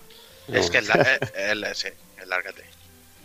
Y bueno, luego lo de la información en menús que comentábamos, tenemos una gran cantidad de, de info en opciones. Aquí consultaremos estadísticas la más de interesantes, monstruos que hemos derrotado, dónde encontrar esos monstruos, ítems que sueltan esos monstruos. eh, bueno, lo- los ítems que están que podemos encontrar en cada zona en el suelo, eh, un montón de cosas que son súper súper súper superfluas en sí, pero que molan. Incluso un completo estadística de los combates que hemos hecho, lo que, los que hemos ganado, las veces que nos hemos inspirado, tiene cantidad de info que a mí esas ese tipo de tonterías me molan muchísimo, la Sí. verdad. Y incluso te da la información de qué, mm, qué poderes obtienes si X personajes eh, obtiene inspiración y demás. Muy, muy chulo, tío. Y bueno, vamos un poquito a hablar del apartado técnico del juego. Creo que la música ya la podríamos dar por zanjada, que la hemos comentado un poquito al principio del Sí, juego. sí, perfectamente. la damos por zanjada tranquilamente y bueno, hablando de los gráficos, a mí me ha, me ha encantado. Una de las cosas que, que me ha gustado son las intros que tiene el juego, todas las intros de historia que me parecen fantásticas, parecen fantásticas. La- solo la intro de... Muchas veces cuando pongo el juego me dejo la intro porque es que me, me parece tan, Yo me la dejo tío. siempre, me la dejo siempre, vamos. Y a mi hijo no se la quites, porque y además es de, que flipa, tío. Y luego decimos que es al son al que le sobran las horas. Si es que. Ah, pero Nah, tío, nah, que, pero- Eso, que eso es un minuto 30, un minuto 40 de, de magia, tío, para meterte en el mundo. O sea, es como una introducción al mundo, ¿vale? Eh, De aquí en Es, adelante. es el opening de todo buen anime, tío. Mira, bueno, se me ha olvidado una cosita en la exploración del mundo. Voy a hacer aquí, mira, ves, se me olvidaba, no lo he apuntado y ahora me ha venido a la mente. Que hay otra cosa que me mola muchísimo, que al derrotar a algunos enemigos podemos conseguir monturas. Ah, sí, es Podemos verdad. conseguir monturas y nos sirven para explorar zonas de mapeado a las que no se pueden acceder normalmente. Sí, es sí. verdad. Sí, sí. Puedes ir Y hay una un- abeja volando. Sí, y una de esas monturas es montarte en un dragoncillo, que eso es, es Dios. Sí, sí, sí, sí. Es Dios, tío, porque eh, bueno, es, es algo que, que mola siempre de Dragon Quest, siempre montarte en un dragón. Es algo que siempre mola. Y es realmente interesante. El dragón que, que, que puedes saltarte casi medio mapa con él volando. Es la hostia. Bueno, está diseñado para esa zona en concreto, para las zonas en concreto en que puedas ir, o sea que está Sí. muy bien. Lo de las monturas realmente muy, muy cachondo, muy cachondo. Y hablando del apartado técnico, ya en el juego en sí, me parece muy bueno. Me hubiera gustado que fuera 60 frames, pero bueno, ya, ya lo veo bastante fluido en... Eh, em- Empecé va fluido. Va No se 60. echa Sí, Ya, ya, pero bueno, es lo que tiene ser de la Master Race. Yo tengo una PS4 Pro y me tengo que conformar con lo que hay. Pero, pero es raro, tío, que en PS4 no vaya. ¿No? yo- Bueno, yo opti- también lo veo. optimización, más que nada. Pero sí que es verdad que el juego en luces se va se lleva mucho, ¿eh? Cuando Sí, sí, sí. En, en- en PC que pueden modificar en 5 grados el sistema de luces, de sombras y demás, cuando lo pones full, eh, pica. O sea, entiendo que la Play no, no, no, no quieran ir a las a 60 para, para tener los gráficos finos. Finos, finos, ¿no? Y la verdad es que, al igual que te, ya te flipabas, ¿no? Te flipabas con el Dragon Quest 8, que decías, hostia, son como dibujos animados, ¿no? En, Hmm. Es como, como los diseños de Toriyama como que cobran vida. Aquí ya llega a otro nivel, tío, porque es que además se han esmerado tanto, ves el mimo en, del diseño en cada zona, que no, no ves un copy-paste en cada pueblo, sino que ves edificios distintos y distribución del pueblo de unas maneras totalmente pero diferentes en cada uno de ellos. Y, y con su personalidad propia de cada lugar. Sí, sí, sí. sí. Luego, los monstruos, tío, se ven tan geniales, tío. Yo Sí. nunca había visto los monstruos de Dragon Quest tan redondeados, tío, que parecían, parecían reales, de intro, tío. Son espectaculares, tío. El diseño, los jefes finales, que son realmente auténticamente, auténticas burradas, Sí. sobre todo los que son especiales. Y lo que decía Rafa, sobre todo, todo lo que es la iluminación, sombras y eso está súper trabajado. Eso es bueno. Una cosa, hablando del apartado técnico, ¿tú no hubieses preferido un estilo gráfico parecido al que se presenta en, el- en la- en los vídeos y lo- en el opening? No sé, yo creo que queda bien el que está. Es que está, de verdad que sí, de verdad es que está muy bien, pero es que parece como no, no sé, es menos el shaded, es más 3D el, el de los vídeos. Hombre, el de los, pa- el de los vídeos, eh, el de los vídeos, los personajes eh, tienen mucha más animación facial, Sí, tienen mucha, están mucho más, más redondeados, están muchísimo más currados. Sí, tiene menos Tú meter ese, meter ese modelo en el juego, imagínate. Yo creo que te refieres a menos trazo negro alrededor y todo eso, ¿no? Menos, menos trazos del shaded en todo Sí. caso sería, sí. No, pero a mí, me, a mí me ha flipado, ¿eh? O sea, yo... Ah, a mí también, a mí no, no, o sea, no queja ninguna, además, pero- eh, aquí vosotros lo sabéis y los oyentes también, y Takokun sobre todo. Los que somos fan de Tales of, cuando te coges una cosa de estas dices, madre mía, sí, sí, chaval. Sí, la verdad Sí. que sí. claro, tío. Hombre, es que al Tail le da, le da por todos lados. Le da, y mira que Berseria ya ha subido un poquito el pendaño, ¿eh? Pero, pero leche, que estábamos con Chile hace dos días y con gráficos Bueno, de... hace, hace dos días. Hace ya un tiempo. Eh, Sí. cuenta que Chilia era Play 3, ¿eh? Claro, claro, Sí. pues eso. O sea, 3, venimos, Ver- Berseria viene de, de hace ya tres añitos Pero vamos, tranquilamente me- me o voy a ir más. a- ¿eh? Por eso. Berseria dos años, Cestiria tres años, es Play 4. Primero Ver- de no, Play 4. Berseria, Berseria dos años aquí, Ah, bueno, Sí, pero claro, ya llevaba un añito en Japón. claro, claro. claro. Lo que pasa, lo que pasa es que tampoco mejoraron mucho el engine respecto a lo que era No, Cilia, ¿eh? no, Como dice no, Rafa, no, tampoco ves una evolución ahí brutalísima. Ves aquí, aquí el, el salto es brutal. De hecho, na- nadie, ningún jugador de Dragon Quest se echará de menos unos gráficos más realistas porque le pega genial este esta estética.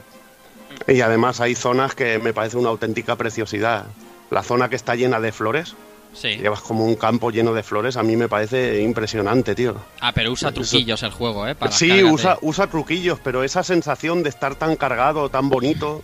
Luego el colorido que tiene el juego, que estamos acostumbrados a no ver gráficos tan... que te inunda el color, ¿sabes? Mm. ¿Ves esa sensación de que te inunda el color? A mí me, me ha resultado genial, hasta los trajes de los personajes. Ese tanto, tanto color, no tan serio, no tan... Ese diseño, como ha dicho bien Sonchama, tipo dibujo animado, que le sienta fenomenal. Yo vi por, por mi parte, por las zonas de, playa y demás, que ves la costa, los colores azules y demás, me, me ha encantado, la verdad. Ahí dices, joder, qué bonito, tío. Y, luego, y luego esa sensación que a mí me, la empezó a dar el Xenoblade sobre todo, ya con el de Wii ya la, la viví mucho, esa sensación de ver un escenario, ver las montañas a lo lejos y todo eso, que está muy conseguida también. Es realmente muy genial. También tenemos incluso hasta un mapa solo exclusivo cuando nos movemos en algunos medios de transporte especiales, en los barcos, por ejemplo, y es real, ves el mapa de otra manera y está realmente genial, tío. Sí está, bien, los trucos, que, los trucos que usa para cambiar de mapa, cambiar de mapa, cambiar de... Sí, el mapa es, instanciado, pero usa trucos, usa como, por ejemplo, por poner un uh. ejemplo, vas a caballo y vas y pasas por un valle en que pasas justo tú, o sea, no cabe nada alrededor y no ves lo de adelante. Y cuando sales del valle has cambiado de escenario. Claro, uh. esos truquillos están bien, tío. Antes de que de meterte un cargando, ¿sabes? Está, está muy bien para lo que o, o, que te, o que te pete el popping en la cara, pues mejor. Claro, exactamente. Hablando de Tails, o sea, que, te, que empiecen a aparecer empieza a aparecer gentuza a tu lado a lo loco. que madre mía, ya te digo. Y bueno, y el doblaje en inglés, que bueno, al principio a mí se me hace duro, ¿no? Escuchar un doblaje en inglés, pero bueno, me acostumbro luego al final. Yo, yo, como dices tú al principio, yo es que buscaba el, doblaje japonés, Claro, ahí está, ahí era la enfermedad, era la enfermedad. hay personajes que el doblaje al inglés le va a decir. ¿eh? Verónica con doblaje es brutal. Sí. sí, sí, sí, La verdad es que sí. Te acostumbras también y genial. Está genial. Y bueno, para ir finalizando un poco, eh, voy a dar yo un poco la conclusión, o queréis dar vosotros, doy vosotros mejor a vosotros, que yo ya he hablado bastantes cosillas. Empiezo, empiezo por Rafa, venga, a ver qué, conclusiones te sacas tú. Pues a mí me ha...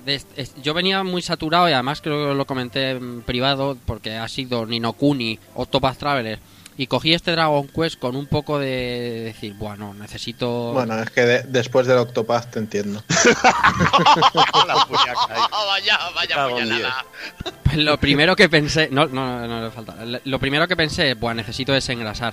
Lo que pasa es que, lo que hemos hablado, el juego empieza con esos clichés que te hacen pensar un poco de, uff, más de lo mismo, pero conforme vas avanzando te va atrapando, te va atrapando y a mí es lo que me ha maravillado. El sistema de combate no me parece eh, hay veces que enganchas a un JRPG porque el sistema de combate es muy adictivo, pero lo compensa con otras cosas, pues como decíamos, la tabla de la tabla de desarrollo, la forja maldita del señor.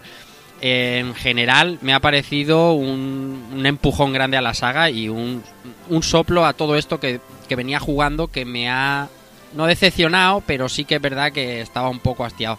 Y este, es la historia. Yo a mí los juegos me tienen que mover una historia potente, una historia fuerte, una historia bien contada, porque hay, por ejemplo, hablábamos antes del Final Fantasy XV, de la historia está contada de aquella manera, pues aquí la historia está muy bien contada. Y tiene un endgame que no hemos hablado de uh. la uh. leche, no se le puede pedir más a un juego.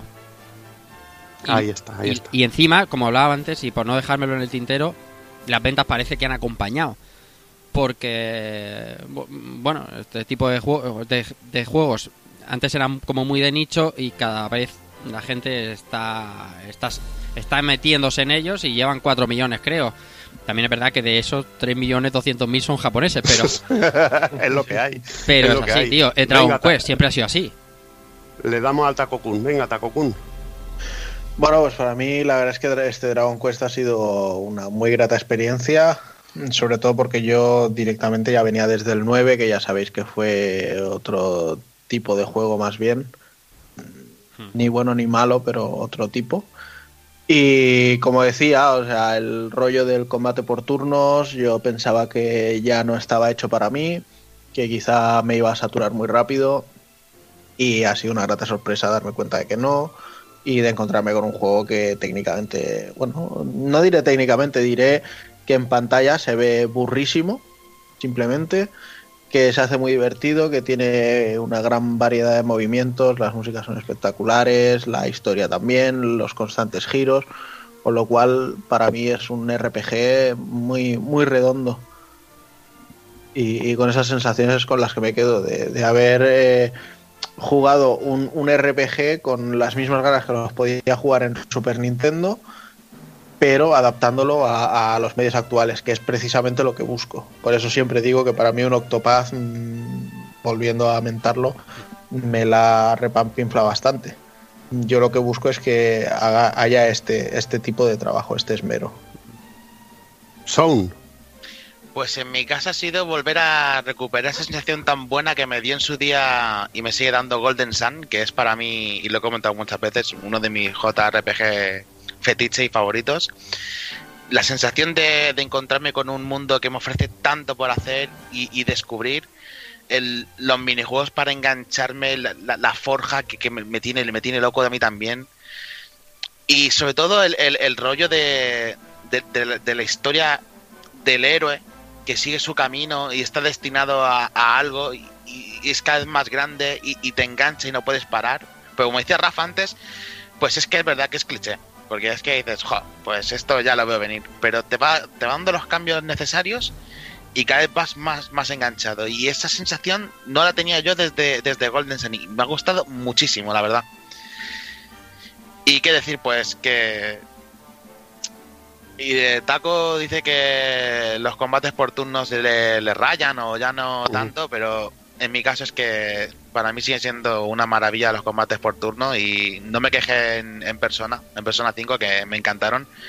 Aquí menos todavía. Y, sobre todo el rollo de inspiración que me ha recordado los trances de Final Fantasy.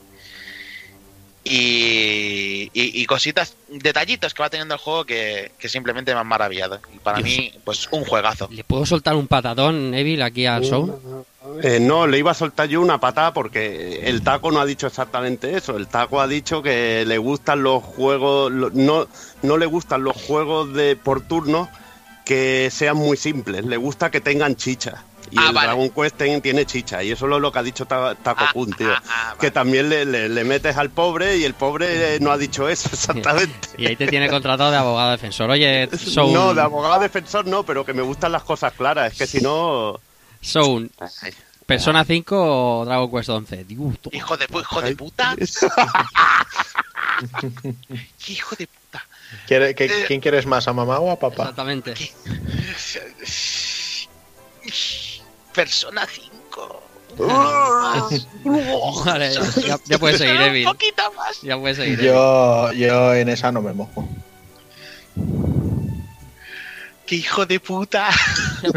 puedes seguir, José, todo tuyo. Venga, yo, bueno, para acabar, ya habéis dicho muchísimas cosas de las que estoy de acuerdo.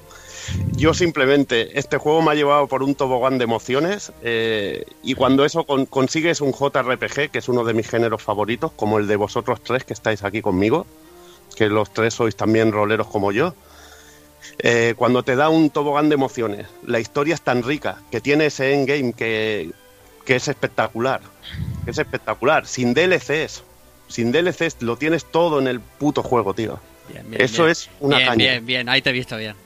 Eso es una puta caña. Solo, simplemente por eso ya deberéis, deberíais comprarlo y disfrutarlo. Tenéis un juego completísimo, con un endgame que os violará el cerebro, pero directamente. Y, y, y un juego cuando te deja la, la, misma sensación que me dejó en su día el Final Fantasy IV, la misma sensación que me dejó el Final Fantasy VI, la misma sensación que me dejó, por ejemplo, Secret of Mana, Los Odyssey, Chrono Trigger, juegos de ese calibre, o, Dragon Quest 6, que también me emocionó y lo disfruté muchísimo, cuando te deja esa sensación un juego, es que estás ante, ante uno de esos que sale uno entre muchísimos, entre muchísimos. Jugarlo, disfrutarlo, si os gustan los JRPG, si os queréis adentrar en uno, yo creo que este también es ideal, porque yo creo que os va a enganchar por la historia que tiene, tiene muchos clichés de anime, tiene muchísimo sentido del humor, no hemos comentado algunas cosas que por, no fastidiaros, porque por ejemplo hay nombres de personajes que ya simplemente simplemente son cachondeo total, incluso con el en lo que es la traducción y todo. Hay algunos que creo que son hasta dignos de demanda por parte de familias, o sea que son, son realmente, no sé si os acordáis de un tal Félix Rodríguez de la... que es una coña brutal dentro del juego. No sé, que un juego te deje esas sensaciones, imaginaos del calibre, del calibre que es. Hmm. Y para mí, serio candidato este año para los GOTI. Para mí, personalmente. Está bien. Simplemente tengo que decir eso. Muy serio, muy serio, tan serio que, que lo tengo de momento en el top. O sea que imaginaos. Poco más voy a decir. Nos ha quedado el análisis corto, ¿eh, José? Sí, ha quedado cortito, ¿verdad? Nos hemos cortado, ¿verdad? Vamos, Venga. Jordi, va- vamos a irnos, Jordi, que se nos ha hecho tarde. Que nos mata, que nos mata.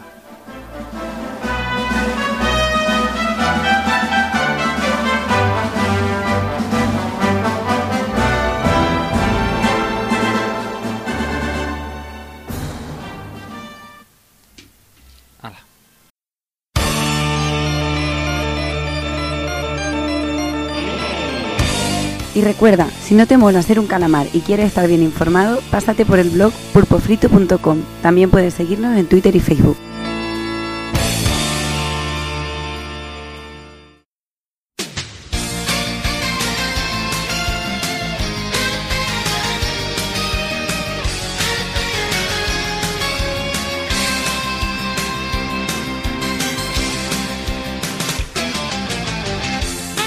Pues hasta aquí un programa más. eh, ya poco nos queda por hacer. Como siempre, empezando a despedirme de los personal. Empiezo por el señor Hazard. Pues sí, muy bien. Luego, a ver, el mes que viene ya os hablaré de- del Judge Ainz, de, de la nueva entrega de, de Yakuza mensual. Claro, claro. Yakuza mensual. Y bueno, espero que me llegue el Z y Zetsumei Toshi 4, el juego este del Disaster Report que se destruye Mm. los edificios y todo esto. Que lo han atrasado. un- me tenía, que haber ya salido ya el mes pasado, pero lo han atrasado un mes. Eh, Bueno, ese juego no le importa a nadie, pero bueno. Ya ves. Y nada, pues a seguir comprando juegos, a seguir viciando, a seguir llenando las estanterías. Eh, vendo juegos de 360, eh, son compatibles son compatibles con la One que vendía Taco Kun. No sé si la has vendido ya. Y nada más. Pues venga, Hazard. Hablamos en un mesecico. Hasta luego. Y venga, me despido del señor, del señor Takokun. Pues nada, chicos, ha sido un placer como siempre. Y ahora pues me retiraré a ver si saco tiempo para seguir con el Valkyria 4. Y la verdad es que me encantaría poder probar el Ori, que tengo por ahí la Definitive Version esa, y así toco un poquito la One. Y a esperar a ese Darksiders 3, que ya sé que no sois muy amigos suyos, pero yo creo que puede respeta. estar bien. Yo creo que la cosa puede estar bien. Harías bien en jugar el Ori, eh, ya te lo digo. Sí, no, es desde luego si, si tengo el tiempo, tengo, tengo intención de hacerlo. Pro- probamos el Darksiders 3 en la, en la feria, no sé si te lo dijeron. Eh, no, Pues sí, sí, lo hemos probado. ¿y qué tal? Baja, baja, baja, baja. Baja del tren del hype, ¿eh? ¿Sí? Mm, bueno, veremos a ver. Vale, ya vale. veremos. Pues nada, Takokun. Hablamos en breve. Venga, un abrazo. Y me despido también señor Rafa Valencia. Pues nada, un placer como siempre estar aquí con vosotros y ahora, pues, ahora viene el- lo gordo, ¿no? Viene el Black Friday, viene épocas de pillar muchos juegos, que si un lado por otro, que si le regalo esto al niño, pero en realidad me lo compro a mí. ya como lo sabes. Así que el año, la semana que viene, esa semana que viene, el mes que viene, tendré un Pokémon para mi hijo, la más, la más de a gusto. ¿Cómo lo sabes? Y como lo sabes, eso es así, tío. Esto, esto ahora va así. Esto ahora, el juego para el niño, juego para el padre. Claro, Así que el mes que viene, más y mejor. claro que sí. Pues venga, Rafa, a cuidarse. Chao, cuidado. Y me también señor Son Chama. Pues bueno, gente, un placer como siempre y estoy mirando por aquí a ver qué puedo jugar para el mes que viene o para este. Y no, me encuentro una lista un poco desolada, no, no, no hay mucho que pillar. Así Me sí, cago en tu estampa. Eh, tiraré por el Battlefield 5, porque estoy un poco cabreadillo con él. Eh, eh. Suéltalo, cosa- no te rías, si lo ibas a soltar. No sé, no sé. Es que bueno, cada uno tiene sus productos. Los productos del Son son el Battlefield. Yo pillaré otras cosas. Como no salen los nazis, pues bueno, no sé qué coño mataré ahí. Pero bueno, si me, si me decido ya hablaré del juego en el podcast. Muy Y, bien. po- y poco más, a viciar mucho y a seguir en el Destiny que estoy viciando con Rafa. Muy bien, Son. Pues hablamos el mes que viene. Nos vemos. Y venga, me despido también del señor Evil Ryu. Venga, pues nada, yo alguna cosita sí tendremos para este mes. Porque tú, tú me traerás el Mega Man 11, que lo podré catar bien, y, Pues sí. y sale el SNK 40, Eh, que podremos jugar a ese recopilatorio de, de juegos muy antiguos de SNK, que había SNK antes de Neo Geo, mm. aunque, al- aunque algunos solo crean que, que solo hay SNK en Neo Geo. Bueno, por ahí tenemos nuestro programa.